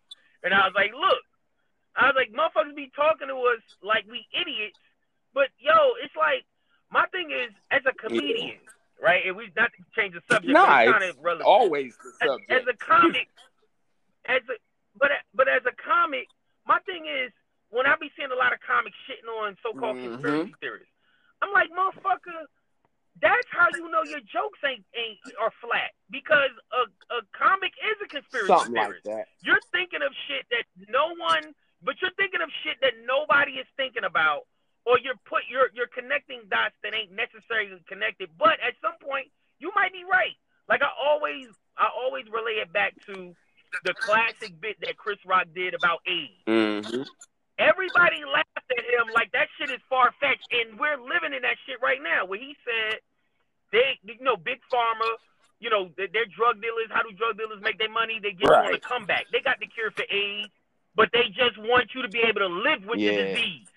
They don't want to cure it. They Oh, want you to live with it. He said, "You going to, it's gonna get," and then he was like, "It's gonna come to a point. You're gonna see somebody at work and be like, hey man, you wasn't at work yesterday. What happened? Oh man, my AIDS Yep. flared up. And you know what? You know what's Yo, and that's exactly what the fuck You is know going what's on right now. crazier than that is that I don't know if you've been seeing the commercials, but the prep, the drug prep that they're pushing, Yeah, they got it where you can take it before. Yeah. Yeah. it's it's that that, to where I'm laughing because I'm going, wait, the goal was a cure. Y'all made some shit where we can live with it. It's exactly what Chris Rock said. Of like, what? Exactly. So my thing is, what he said, motherfuckers would. What he said, motherfuckers would look at him like a Yeah. conspiracy theorist. Oh, that's far fetched. That's whatever. Nigga, that's our life See, I'm right over now. it. People are living that I'm- reality. I- that's real. So my thing is, how how deep do you think your jokes Yeah. really are? If you're not thinking the farthest regions of your mind to go, yo, that is, you know, because like my daddy always say, my father say, yo, life is stranger Yes. than fiction. You know what I'm saying? What you think is isn't plausible. Very plausible. Is very is you know is very. So let me tell you this before you Very go too possible. far. You know, I'm sure you know the Tuskegee experiment. You know, they they denied Oh, it for 20 yeah. years, and it's like you broke up someone's Yep. family. You know, someone came back from a war, slept with the girl, and she went. You gave me something, you dirty motherfucker. And he went, Oh, all the soldiers. And she went, Nah, you've been banging them hookers overseas in World War One or whatever. Get out of here. Yep. And then now I'm Yep. at sitting Them at some German open whores. mic and some white boy is laughing about how we don't know our fathers and grandfathers. And it's like, well, let's talk about why, motherfucker. But they don't want to talk about Right. that. So you're you're, you're absolutely Or, right. or they but or, here's the thing. or they want It's been this Uh-huh, civil war in comedy, and me and you have kind of addressed it of like, you know, there's the WCW, which is just the good old fashioned wrestlers, four horsemen and them. uh And then there's the NWO, and there's people who are just, you know, out for blood basically, and we're portrayed as the bad guys, you know, and there's the red NWO, and then there's the black and white one. So some of these comics, you know, a lot of them I describe them as, you know, the Kamau Bell types, whereas all you have to do is say what everybody else says is okay to say. And then it's a clap, what we call Mhm. clapter, of like, there's no laughs, just a lot of people clapping. And, you know, the comics Yeah. that get up there and, you know, I I'm in an interracial relationship, and then people clap, and it's like, you know, that's not a brand, stupid. Like it's Right. not a brand. Like, is that the end of the joke? so, yeah, man, you know, a lot of these people, no emotion. There's no you just, there's, there's no challenging people. yeah, there's no Nothing pushback on anything. So it, it, it, right. There's no seasoning. That shit ain't got no seasoning. It's just right. It's, it's Boston you know what I mean? Market. It's, di- it's diabetic Right. food. It's diabetic It's, food. it's good. so yeah, it's, it's a lot of clapter and a lot of you know. so It'll help. It'll help you live. It'll help you live with yourself through the day. But it ain't. nah, it ain't, make you do ain't. nothing. It ain't got no heart to it, you know. So yeah, I've been no. you know, adjusting and you know, trying to push through these mediums. Basically, how I've been treating comedy is like, look, every uh app is a different comedy club. You know, let's treat you know Facebook Right. like one club, Twitter like one club, and you know what works on one club don't necessarily work in the other. And even got on TikTok, man, and started doing some fucking videos. So if y'all y'all listening, Oh man. yo, hey, TikTok. after about that two weeks in the quarantine. Ah. And I'm gonna tell you another thing. Once you see them, they listen. Once you Ah. see them thick girls on them dancing, you like, you know what? This ain't so bad after all. I might have to stay on here. Nigga, I see enough of that shit on. Bro, I see enough of that shit on Instagram. I be feeling so bad for people who follow me because you know what happens on your explore pages. They they show you shit because of the people Mhm. you follow. So so then they'll go because you follow Ibrahim Khalif. Here's this Yes. big juicy ass. So what happened was my my mosh shit from back home, from back down in uh uh uh like around North East Orange area in Jersey. They they followed me on Mhm. Instagram. Right. The, the mod. I had to block them niggas, yo. I was like, yo, because I want no big juicy Yeah. ass showing up. And they be like, yo, it's because you follow Ibrahim Khalif and then Yeah. I have a fucking sermon about me. I always made a like, joke that whoever is- made Instagram, his wife had to make that explore page because I think they got rid of it recently, but I'd have to look. The other page, so they got rid They of the got rid- page where you can see what everybody else likes. Because it's just like Jesus they got rid of Christ, this is They- this is a got rid of fucking. I married celebrated when that man's happened. worst dream. and for those of y'all listening, Ibrahim is listen, married. Yo, yeah, but I'm gonna tell you though, man. I had to tell my wife this, bruh, because she used to like get real Yeah. mad about this shit. Like, you know, I don't understand women that get mad about us double double clicking on some pictures and shit, right? So she used to give me shit about it, and I told her, I said, listen, man, you're not gonna be making me feel bad about some pussy I ain't. Right. You know what I'm saying? Because if you gonna give me the grief, I might as well Yeah, get the pussy. well, it's, it's Like, fantasy. you know what I'm saying? Like, don't make me sit here and feel guilty, and I ain't even sniffing the, the lips of this bitch. Like, leave me the fuck alone. Like, if anything, I'm sitting here double Right. tapping on the pictures. It's different where before before social media, I had to go to a strip club. I had to leave the house. You ain't know where the fuck I was at. Like, I'm spending I'm spending our income on some bitch you don't even know. Whereas on here, I don't never got to step foot in another strip club in my life. I can just sit here and double tap these pictures, send that bitch some emoji money, and keep Right. it moving. Like, yo, I did that to a chick one time, bruh. nah, I did yeah, that to a chick definitely. one time. She was like, "When you gonna come see me?" Like it was this uh white chick, but she had a fat ass, and she was a stripper. And like I used to like just double tap the pictures, you know, send a little thirsty whatever comment. And she was like, "When you gonna come through? When you gonna come to my?" Nah, And I was like, and I went and I said that bitch emoji money, and I and I Yeah, like hey. made it rain. you know, like they said, it's, she blocked me right after. she should have. It's the thought that counts, though. So, or at least that's what they say. Oh, I forgot. I'm sorry. I forgot. I'm sorry. You you patronized the oh, OnlyFans. Oh, I I'm did sorry. drop that ball better on y'all, me. didn't I? You- I dropped Yeah, that you ball better on than me. That you actually you actually support these No, so- OnlyFans. Let- How the fuck? Like, how you how'd you get caught up in some simp explain. shit like that? Let me let me Oh, here we So go. there was a young lady that she had graduated from stripping to OnlyFans. So I said, you know what?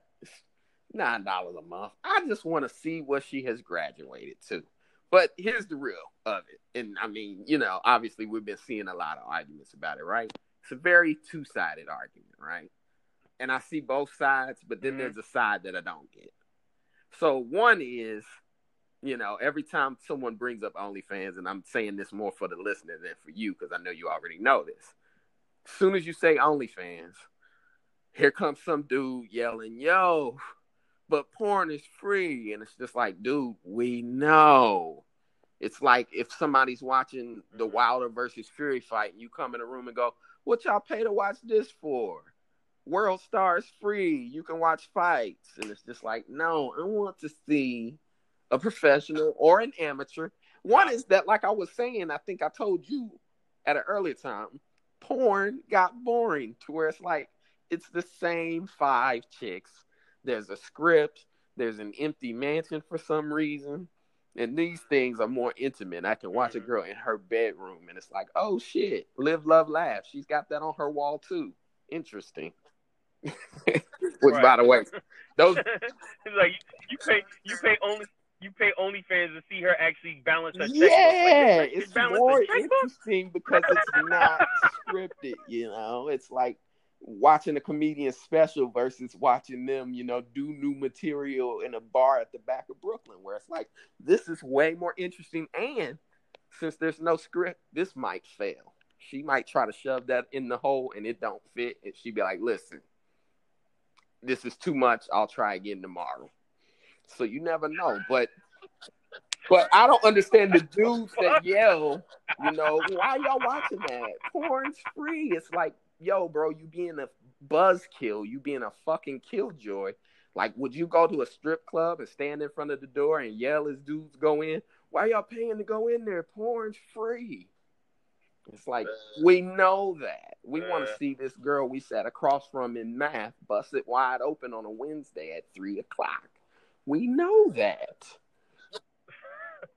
Yo, coincidentally, yo, to, to piggyback off what you're talking about, the reason porn is whack is because of the emergence of social media and hmm. It's because chicks realize because chicks realize I don't have to mm-hmm. fuck to make money.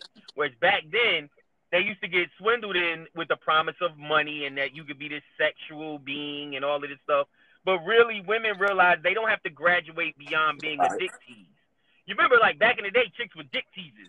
Like they would, you know, tease you. Then eventually, they felt the pressure that right. they had to cross that line, and then even chicks who had like daddy issues and all this shit or whatever, they even went further. But it's like now because of social media, a chick can be addicted hmm. all the way into her forties, especially if she's just getting money from it. So OnlyFans, I, I picked I, I picked up on this a long time ago. Where, like you said, I, I used to say the same shit. Con, uh, uh, uh, porn felt like porn felt like I was being a voyeur for a minute because it's like after a while, it's like I hear the kids in the background. These two motherfuckers, I've right? Like numerous you know, times. you got that girl it's that's acting like a teen, and it's like that, that chick is acting dude. like a teen. This chick is forty two. I've seen her in two hundred moves. Movies. Forty two years old. So I know that chick ain't no teen. Not the way right. she rides. And and what else? What else fucked it up was old boy who had who got um what do you have herpes or oh, something? Oh, they fucked the game. He tell nobody. That fucked the yeah, porn industry up too. That what was that, Mr. Mar- yeah, Mr. but Martin? I don't know why. I, I'm not sure. I think that was Mr. Martin. Here's my thing. Like I said, one is I don't understand why dudes have so much fun trying to break up the fun, which is just like, dude, we've always paid chicks to take off their clothes. To me, you just sound old when you say like, "What is that? Why are y'all doing that? That's crazy." And it's like, no, every generation. Hold on, listen. Let me, hear me out. Every generation wants it, yeah, yeah, but yeah. they want it in their way, right? So look at Blockbuster it went the fuck out of business because the new kids are like, I don't want to have to travel to get a movie. I don't want just one movie. I want them all. So I think it's a generational right. thing to where it's like, look, I don't want, you know, porn stars. I want a regular chick that's just, you know, seeing what this is about. To which I almost get annoyed when the porn chicks have the OnlyFans of like, get out of here. I'm fucking came here to Skyy Black and Cherokee. I don't want to see you. I've seen you enough the bootleg DVD era was great. Right. We're yo. That's what was so funny to me when I started seeing Cherokee and all of those porn stars start being trying to be dick. Yeah, you like, can't go backwards. It's like, why would I want to watch you twerk when I just saw you busted wide open on a dick? Like, no. Yeah, you can't like like what what they say. You can't you yeah. can't unmake that bed. That shit is that shit is done. Like like I feel like right. we've moved on. Like don't sit here and try to act like you this pristine motherfucker. Like we didn't seen too much. Like Kurt like Angle said, going backwards. Gone. Where it's like, motherfucker, although, you supposed to do fake although, wrestling, then although, real wrestling. You're not supposed to wrestle for real and then come Right. fake it. so Yeah, fucking um. But the So, Cherokee the goat though. The only thing that like I was saying about that argument that I do get and I do get annoyed with is especially on Twitter, the amount of chicks that are like, sex work, sex work, sex work. And it's just like, look, you're not a fucking hero. Like I'm not gonna tell you to be ashamed, but you also probably shouldn't be proud of this. Like do your promotion, just like comics do their promotion, but Yeah. stay out of my mentions. You know, they act like their first name is OnlyFans. You know, as soon as you say OnlyFans, we have a right, and it's Right. like you're not advancing any struggle, chick. You're not Rosa Parks for busting it wide open on a Wednesday. Like, let it go. Let's tone it down. Right. I I uh I had that debate. I had that debate. I was on the um I was on the grapevine. Yeah. You, you Uh, ever heard yeah, of that show? I think I, I saw you on it. Was how I heard So I it. was Yeah, I was yeah, I was on it. So I was on it and we were talking about sex work, sex workers and they was t- having a whole debate about whether or not sex work should be legalized. And what I noticed what they were doing was they were conflating the issue like you were talking about like they like we had two sex so-called sex workers on the panel. We had one chick who was a stripper and one chick who was a financial dominatrix, which I later decoded was it was coded language for um um what they call it Right. uh, uh sugar baby because you got the so that's pretty much what she was. She was a sugar baby, but she had financial domination. What the fuck is that? So their whole argument was they were trying to say that they were trying to push for this whole sex work should be legal. Sex work should be legal. So I had to decode that shit. And I was like, wait a minute, y'all sticking all these issues together because first of all, you're a financial dominatrix, which is legal. You're a stripper, which is legal. I said, so what we're really talking about Right. being legalized is prostitution. I said, y'all, y'all trying to put yourselves in the same bag with uh the chick who's selling herself on the corner to to get her next hit or to help put some food on her table. But she's been doing this for 20, 30 years. You trying to say y'all trying to put her yourself in the same class with her when it's not the same. I said you can't legal. I said, listen, if you want to do some Right. shit, that's on you. But the moment you legalize it, because they, they make it seem like Right. you shouldn't have no opinion about it. But motherfucker, if you make that if you make that legal, it does involve me because it involves my tax dollars. I said because once you involve the tax dollars in it, once you put tax dollars, get that involved. Now you got now you're gonna think about corporations. Which Now you're gonna yeah. think about government subsidies. Now you're gonna think about putting people to work. Now it's taxes involved. Now it's all yeah, types it's a lot of not stuff taxes, involved, But, which you know what I'm saying? Which, it's yeah, all you're right. involved. also, they don't realize that, you know, I hate to bring up her name, Regulation. I'll bring it up just for the purpose of this. Someone like uh, Cyntoia Brown, that was, you know, a child prostitute, and you know, that wound up killing that dude. Um, they don't understand that there are chicks. wi- They may have a degree and be choosing to get in the game, but it's gonna promote pimping, Right. Because a young girl that may not have another way is gonna look to get in it, and it being legal, which I'll compare it to this. When I lived in Georgia, when I lived in Georgia, uh, Georgia at the time, I don't know if they still have it, but my brother turned 18 and he was allowed to go in bars but not drink, which is just like a fucking joke. You know, you're 18, but here's a wristband. You know, you're hanging out only 21 to drink, and it's like, well, what do you think's gonna happen here? He's gonna unsnap this wristband and start drinking right. And he's 18 and he can't Right. handle this liquor. He's gonna be drunk as fuck. He may even get in a car accident. So, yeah, I don't think those chicks understand that it's like, yo, a chick with no choices will look totally I- use I that got- to her advantage. Right. I, I got it. I got one better for you than that, right? So this is how me and my boy was talking about me, me and my boy Bolarine, who's also a regular on that show. He's the one who actually got me on the show, but they didn't have us on the same episode. Right. They would have, man. We was lit that shit up, but I was like trying to be on my best behavior, whatever. But we was talking about the episode after I did it, and I was like, what they don't realize about this shit is that because they claim that ma- by making it legal, it's gonna it's going to prevent Right. things like the Cyntoia Brown with child uh with child trafficking and all of that shit. I said, Yes. actually, it's going to make it easier because they're going to be able to hide it. That's one. They're to be able to hide it a lot better. Because look, they all, well, they're going to regulate it and they're going to make sure that doesn't happen. I'm like, motherfucker, we got Right. paint thinner in our cereal. and the FDA regulates. Which I understand, like Like- like, like I was saying, once you let that eighteen year old in that bar, anything's bound to happen. Right. So yeah, I, I agree with you. It, it's Yeah, going to open a lot have of that, Pandora's you box. food. You And Yo, yeah, and you it's ain't gonna out, be able to put it back. You got you got that. The child, you got the child. Uh, what you call it? Then what I said was like you said about someone who doesn't make enough money or the poor. Yes. It's gonna exploit the poor and the destitute. Because I'll give you an example. Almost like you remember how, and I tried to give this as an example for them. Remember how back in the day, like Yeah. if you wanted to be a security guard, right? You want to be a security guard. Somebody just gave you a security guard shirt and you was a security guard. Now you're a security guard, a bodyguard, whatever. You're just standing out. You're security now. If you're a big motherfucker and you just standing there with a t-shirt on. Well, after a while, over over the years, they changed up the law. You had to then get a SORA card, and to get a SORA card to work as a security guard anywhere, you had to take uh, what was it, eight hours of classes or sixteen hours of class, or so many hours for a week. And so you get the SORA card, and to get it, you had to pay like uh, I think back then it was like twelve hundred dollars, Right. thirteen hundred, something like that to get a SORA card. But what you could do, if you couldn't afford it, you go to a company, a security company. They Mhm. pay for you to get the SORA training, right. and now you work for them. What will happen with sex workers is that's what they would do as part of the registration, and that's how you'll get corporations in it. Because the average girl, yes.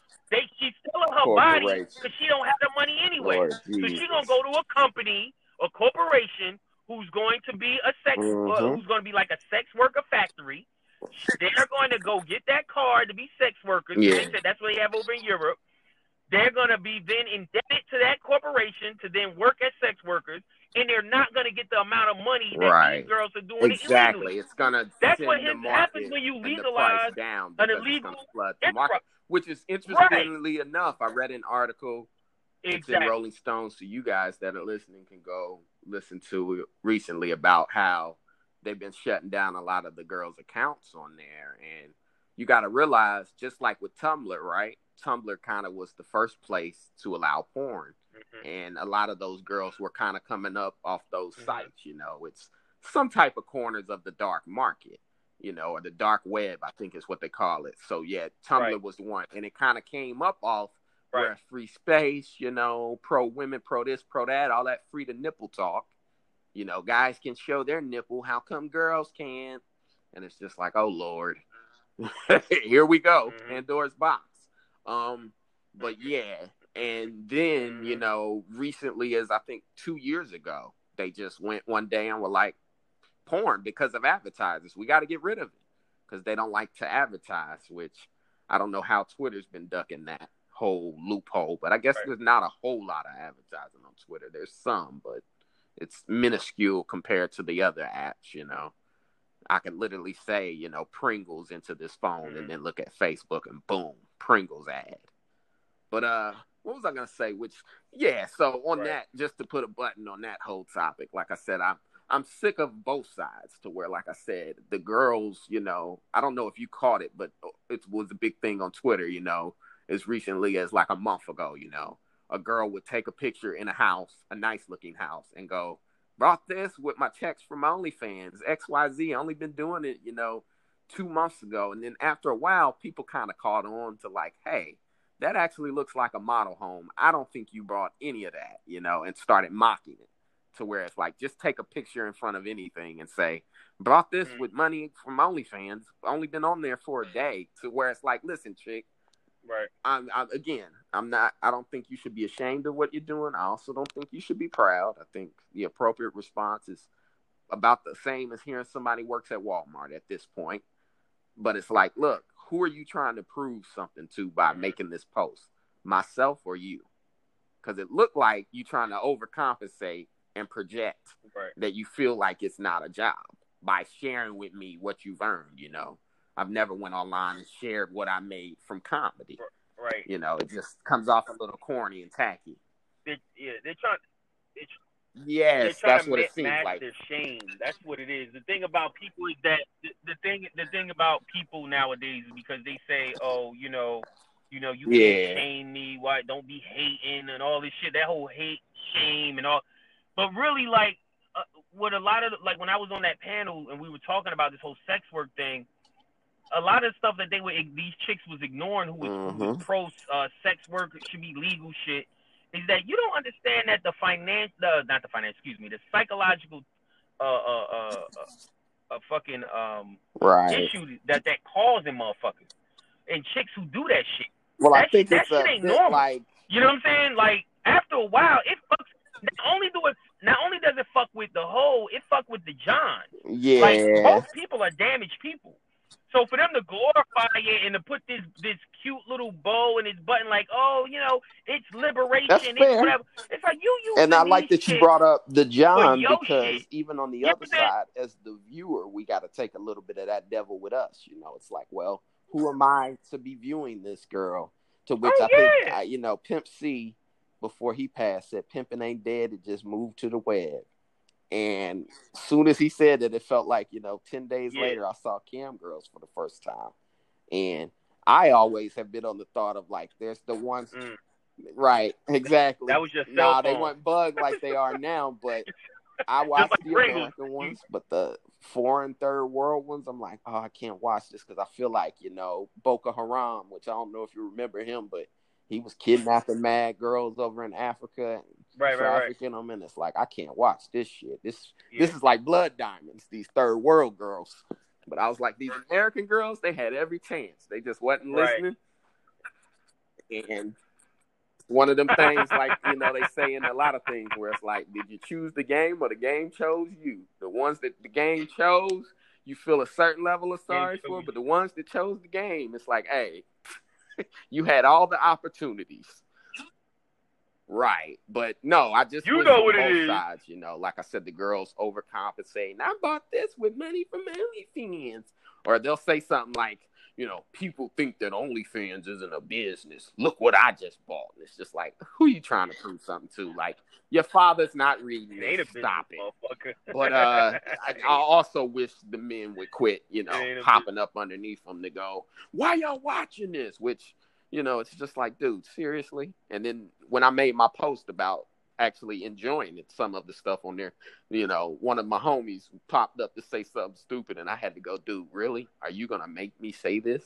But he was like, well, you know, you can't even touch those chicks in strip clubs, so I never really got that either. And I said, listen, some of them you can. I said, you know, now certain rules, certain states, they don't actually show the whole thing. So you're right. It's less in certain states. Then he goes, then he goes, and you're not actually getting any action. And I go, dude, I didn't think I you would make me explain this to you. I said, look, OnlyFans because for for motherfuckers who want to jerk off. Like you can't jerk off in a strip club. I mean, they do, but it's frowned upon. so it's just like, dude, some of y'all dudes are Yo. almost wondering that- too much about other dudes and what other dudes like to where it's like, relax. Like I said, you wouldn't go stand in front of a strip club and yell at niggas. Well, I mean, that goes back going in to- there for porn free. but but let's but let's let but let's be honest about this shit though, man. It it all stems from back in the day where there was shame on niggas who jerked off. It, that that used to be a thing to be ashamed about. Then it graduated from there to something else. You get what I'm saying? It's like, I mean, however a dude but busts yeah. his nut off, we always But there's clown motherfuckers about But but how they do it. That's part of the culture. but- but that's, part of the culture of men. You know what I'm um, saying? Like, adolescent shit. Because by the time, and I mean, me and a homie joke about this, where it's like, yeah, in middle school, you could shame me and be like, he over here jerking off. You would fight someone if they said you were over here jerking off. But by college, you would laugh and be like, hell yeah, now give me some privacy and back up. So you see what I'm saying? And y'all almost are on the other side, to where we're laughing at y'all, like, nigga, are you I- broke or stingy? Because I don't know which one you are, but being stingy is almost worse than being broke. Like if you're gonna stand at the door of a strip club and yell, "Why y'all going in there porn free?" It's like, all right, sir, listen, I'll pay your cover. Are you coming in now? Because that's the broke dude. The dude who's stingy is the dude that's like, nah, and it's just like, well, suit yourself, nigga. I'm gonna be inside having mad fun. Which, speaking of which, seeing as we're going through this whole quarantine thing, which the only piece of mine that I've been able to find is the fact that we aren't going through it alone. You know, the whole world has had to go through it. You know, Italy, us, China. Uh, is that as entertainers, as comedians, Right. Our art form is about to change. So it's like we talking about OnlyFans, we talking about strip clubs. Uh, how you think the strip clubs are gonna come back? Because that's a lot of ass sweat, man. And if we talking about you know spit and droplets, it's like, well, strip clubs be sweaty. Are they gonna have to put up a splash guard in the strip clubs? Yo, one of my one of my first uh one of my first one of the jokes I did on the show was I was like when we talking about this whole COVID nineteen, I said I thought that I was uh immune from COVID nineteen. Hilarious. I stayed in the strip club once the lights came on. yeah, you gotta have some strong genes. and that's one of the most yo, that's one of the most traumatic experiences in my life, yo, when I when I stayed in that and I ain't even mean to do it. And what happened, what made me come up with that shit, we remember that story Yeah. was I was talking to my wife about it. And she was She like, was like, "Who "Who did am I what?" And I was like, "Yo, I stayed in there till the lights came on." She's like, "What?" She was like, "What made you do?" I said, "I lost track of time. Like I went in there, I didn't realize when they closed. Yeah. And next thing I know, it was last call. And see, and so you're making my point for on, me. And like, out of nowhere. there, before the lights came on, did, did any niggas come in there and go, "What you doing in here, man? Porn's free. Here, take this tape and leave." See, so that those are the niggas trying to get us. My thing, but the, but the thing is, but the thing, but the thing is though, it's strip clubs are a graduation from porn. You I mean, again, porn, I don't want to. but then you want to see have some to shit say that's it in again, front of you. but So then you go, you can't touch yourself So- in a strip club. Technically speaking, what? No, you can't what? touch yourself in a strip club. You say you what? Technically speaking. No, but I Yes, can get a I- I enjoy nice both ass to rub up against I'm me or touch me saying. at the strip club. But then after, but it, but then after a while, but then after a while, I got, but then after a while, I got Yes. tired of going to the strip club. Well, I you're got tired of it being in broke at the end of being at the strip club. So, like I said, So I was like, you know what? I stopped going. I stopped going. But now, OnlyFans, but check it, but check it, but OnlyFans is the complete merge of And blog culture, it's really, it's essentially like some type of together. sexual blog. No, but it's again, it's a virtual strip club. It is, but what I'm saying is you're paying, you're paying, yeah, you're paying like you're at a strip club no, I hear you. But shit that you again, I watch think it's porn who you want to see. You understand? So it's like it's the perfect middle. You're in the Bermuda I Triangle, my nigga, just of, new. of smut. and people are gonna have to adjust their minds. You're at the point- Now again, now hold on, listen, let me, because I got to get this part out. Nah, it's They um, I ain't gonna be. that is per month, Yeah, which yeah, is yeah. the only thing I don't like about it. I'm Yeah. like, like chick, you aren't, you you aren't. You think you're Spectrum? You think you're an essential service? Exactly.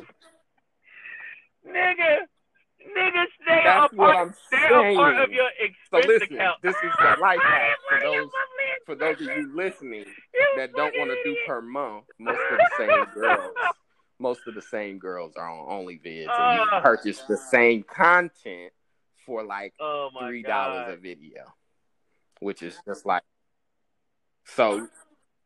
That is No, no, no, no, no, no, no. Listen, Five dollars but a month. no, some of them it's twenty five and thirty five and forty five. Like so, let me say this because because I want you to see them, and maybe I'll send you to Oh, send them fuck to you. bro. My dude, uh, his name is uh, on Twitter, y'all. For those of you listening, at Riley Ritz. That's Riley, like R I L E Y Witz, and he does OnlyFans reviews, and the shit is hilarious. Like Meek Mill shared it because it's just funny. It's got all the girls mad. They're trying to kill the messenger. You know, look at you. You look like this, and it's like, nah, deal with the message. He said you're not a goodbye. and he's he's mad honest too. He'll just be like, "Uh, here goes Cherokee. It's all old content. You don't want this." And it's just like, "Oh shit." but then he there's some balance to Oh, what he's doing too, because Oh shit! Like, like every she got she, yes, she got everything there's up some there you can see on X too. there's some like unknown chick, and he'll be like, "This is a good buy, seven dollars a month." so if y'all listening, yeah, check out at Riley Ritz doing the uh, OnlyFans reviews, and he does that shit like he's Rotten Tomatoes Yo, reviewing movies. but uh, yeah, and like I said, I give a Look, I, I give her four, I give Right. three socks. little drips of lotion. Little drips of lotion. Is the, uh, the sock. she's worth four four pumps of lotion. Yeah, I give her three. she gets drips. five pumps of of lotion. Three drips of Jergen. But uh, yeah, Yeah, this this this thing is interesting because everybody in entertainment, you know, strippers, OnlyFans, you know, everybody's gonna have to figure out how do we come back under the new regulations. Have you been doing a lot of the Zoom shows? I did one before Ramadan started, and um, it was dope. The guy, uh, the brother who did it, who put it together, he did a really Yeah. good job. Of uh, this guy, uh, Jimmy Mack, James Mack, uh, white dude from Jersey. He put the show. He That's put the awesome. Zoom show together. I performed for like seventy to hundred people. Did only eight minutes. Did only eight minutes, and ended up with like Okay, dope. tips yeah, and everything. see, ended up like sixty bucks. You know what? Too, the one of the dope. advantages. It was ill. It was ill. Yeah, yeah. Some people do it good, some people do it right. bad. One of the it good. advantages, though, of the Zoom shows, like you're saying about the money, is no one's got any overhead. You know, as a comedian, you don't have to pay any tolls, any gas, or pay for the train. Right. And then as an audience member, they don't have to pay a cover. They don't have to pay for drinks. They don't have to pay for parking or gas. So it's just like in some weird way, it's a, Right. a, a even split for everybody It- and people Uh, may even be more generous in tipping Oh. because it's like you know what and real yeah and real quick too because we only got a few minutes real quick um fucking what makes Right. it good as a performer too is easy to do crowd work because every every uh every audience member when you scroll Yeah. through they have their name at the bottom of the screen so you can actually call them out it's very it's not, it wasn't as hard or weird as people was making it right now zoom shows are weird when it's just us yeah and it's other comedians. It ain't that many people. You know what I'm saying? What That's that? when they're fucking weird because you're just talking want to each I other. want to ask you you real beating quick each other. It's a, it's a circle jerk. real quick But if Uh, you're actually another performing for an 20 audience, it's dope. do like another 20 and then we get get off here or you got Uh, yeah, well, my, well, uh, right, the so- white man, she finished, right. she, she maybe give me like dinner. five five to ten and then we get off Yeah, Dennis- actually yeah, the Dennis, same Dennis waiting. five to ten work all right we'll do another five to ten and then we'll get off at Yeah, nine yeah, cool. But uh yeah, man, quick run. But the Zoom shows, uh I was gonna right, say I did one with uh I did But yo, Oh, this up, thing shuts You- off. You only got an hour though.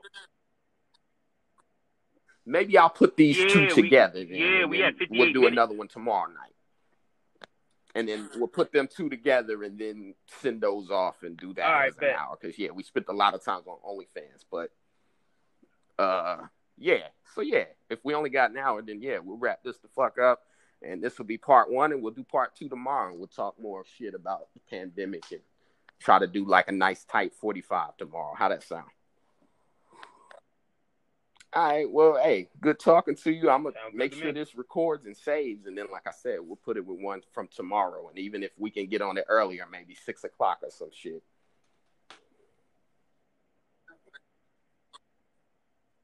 All right. Well, hope. Well, I may not get Okay. home by well, then. I'll probably we'll like keep you want to do this time, earlier. It'd be it like more like seven thirty. You know, it ain't like nobody got nothing to do legally without breaking curfew and shit. But and that's Yeah, a fun bet. fact. We'll close out with that. Did y'all know y'all can not wear a mask and not True. go to the courthouse? I've been doing it. like you don't have to go to the courthouse and tell them that you're gonna break curfew or violate quarantine. You just have to start doing it. But uh it's been dope. Been dope talking to you, and we'll get back on this tomorrow and put this episode out by Friday, you know. Good talk. All right, let's wrap it up there. Gotta kick us the fuck off like a collect Yeah. call.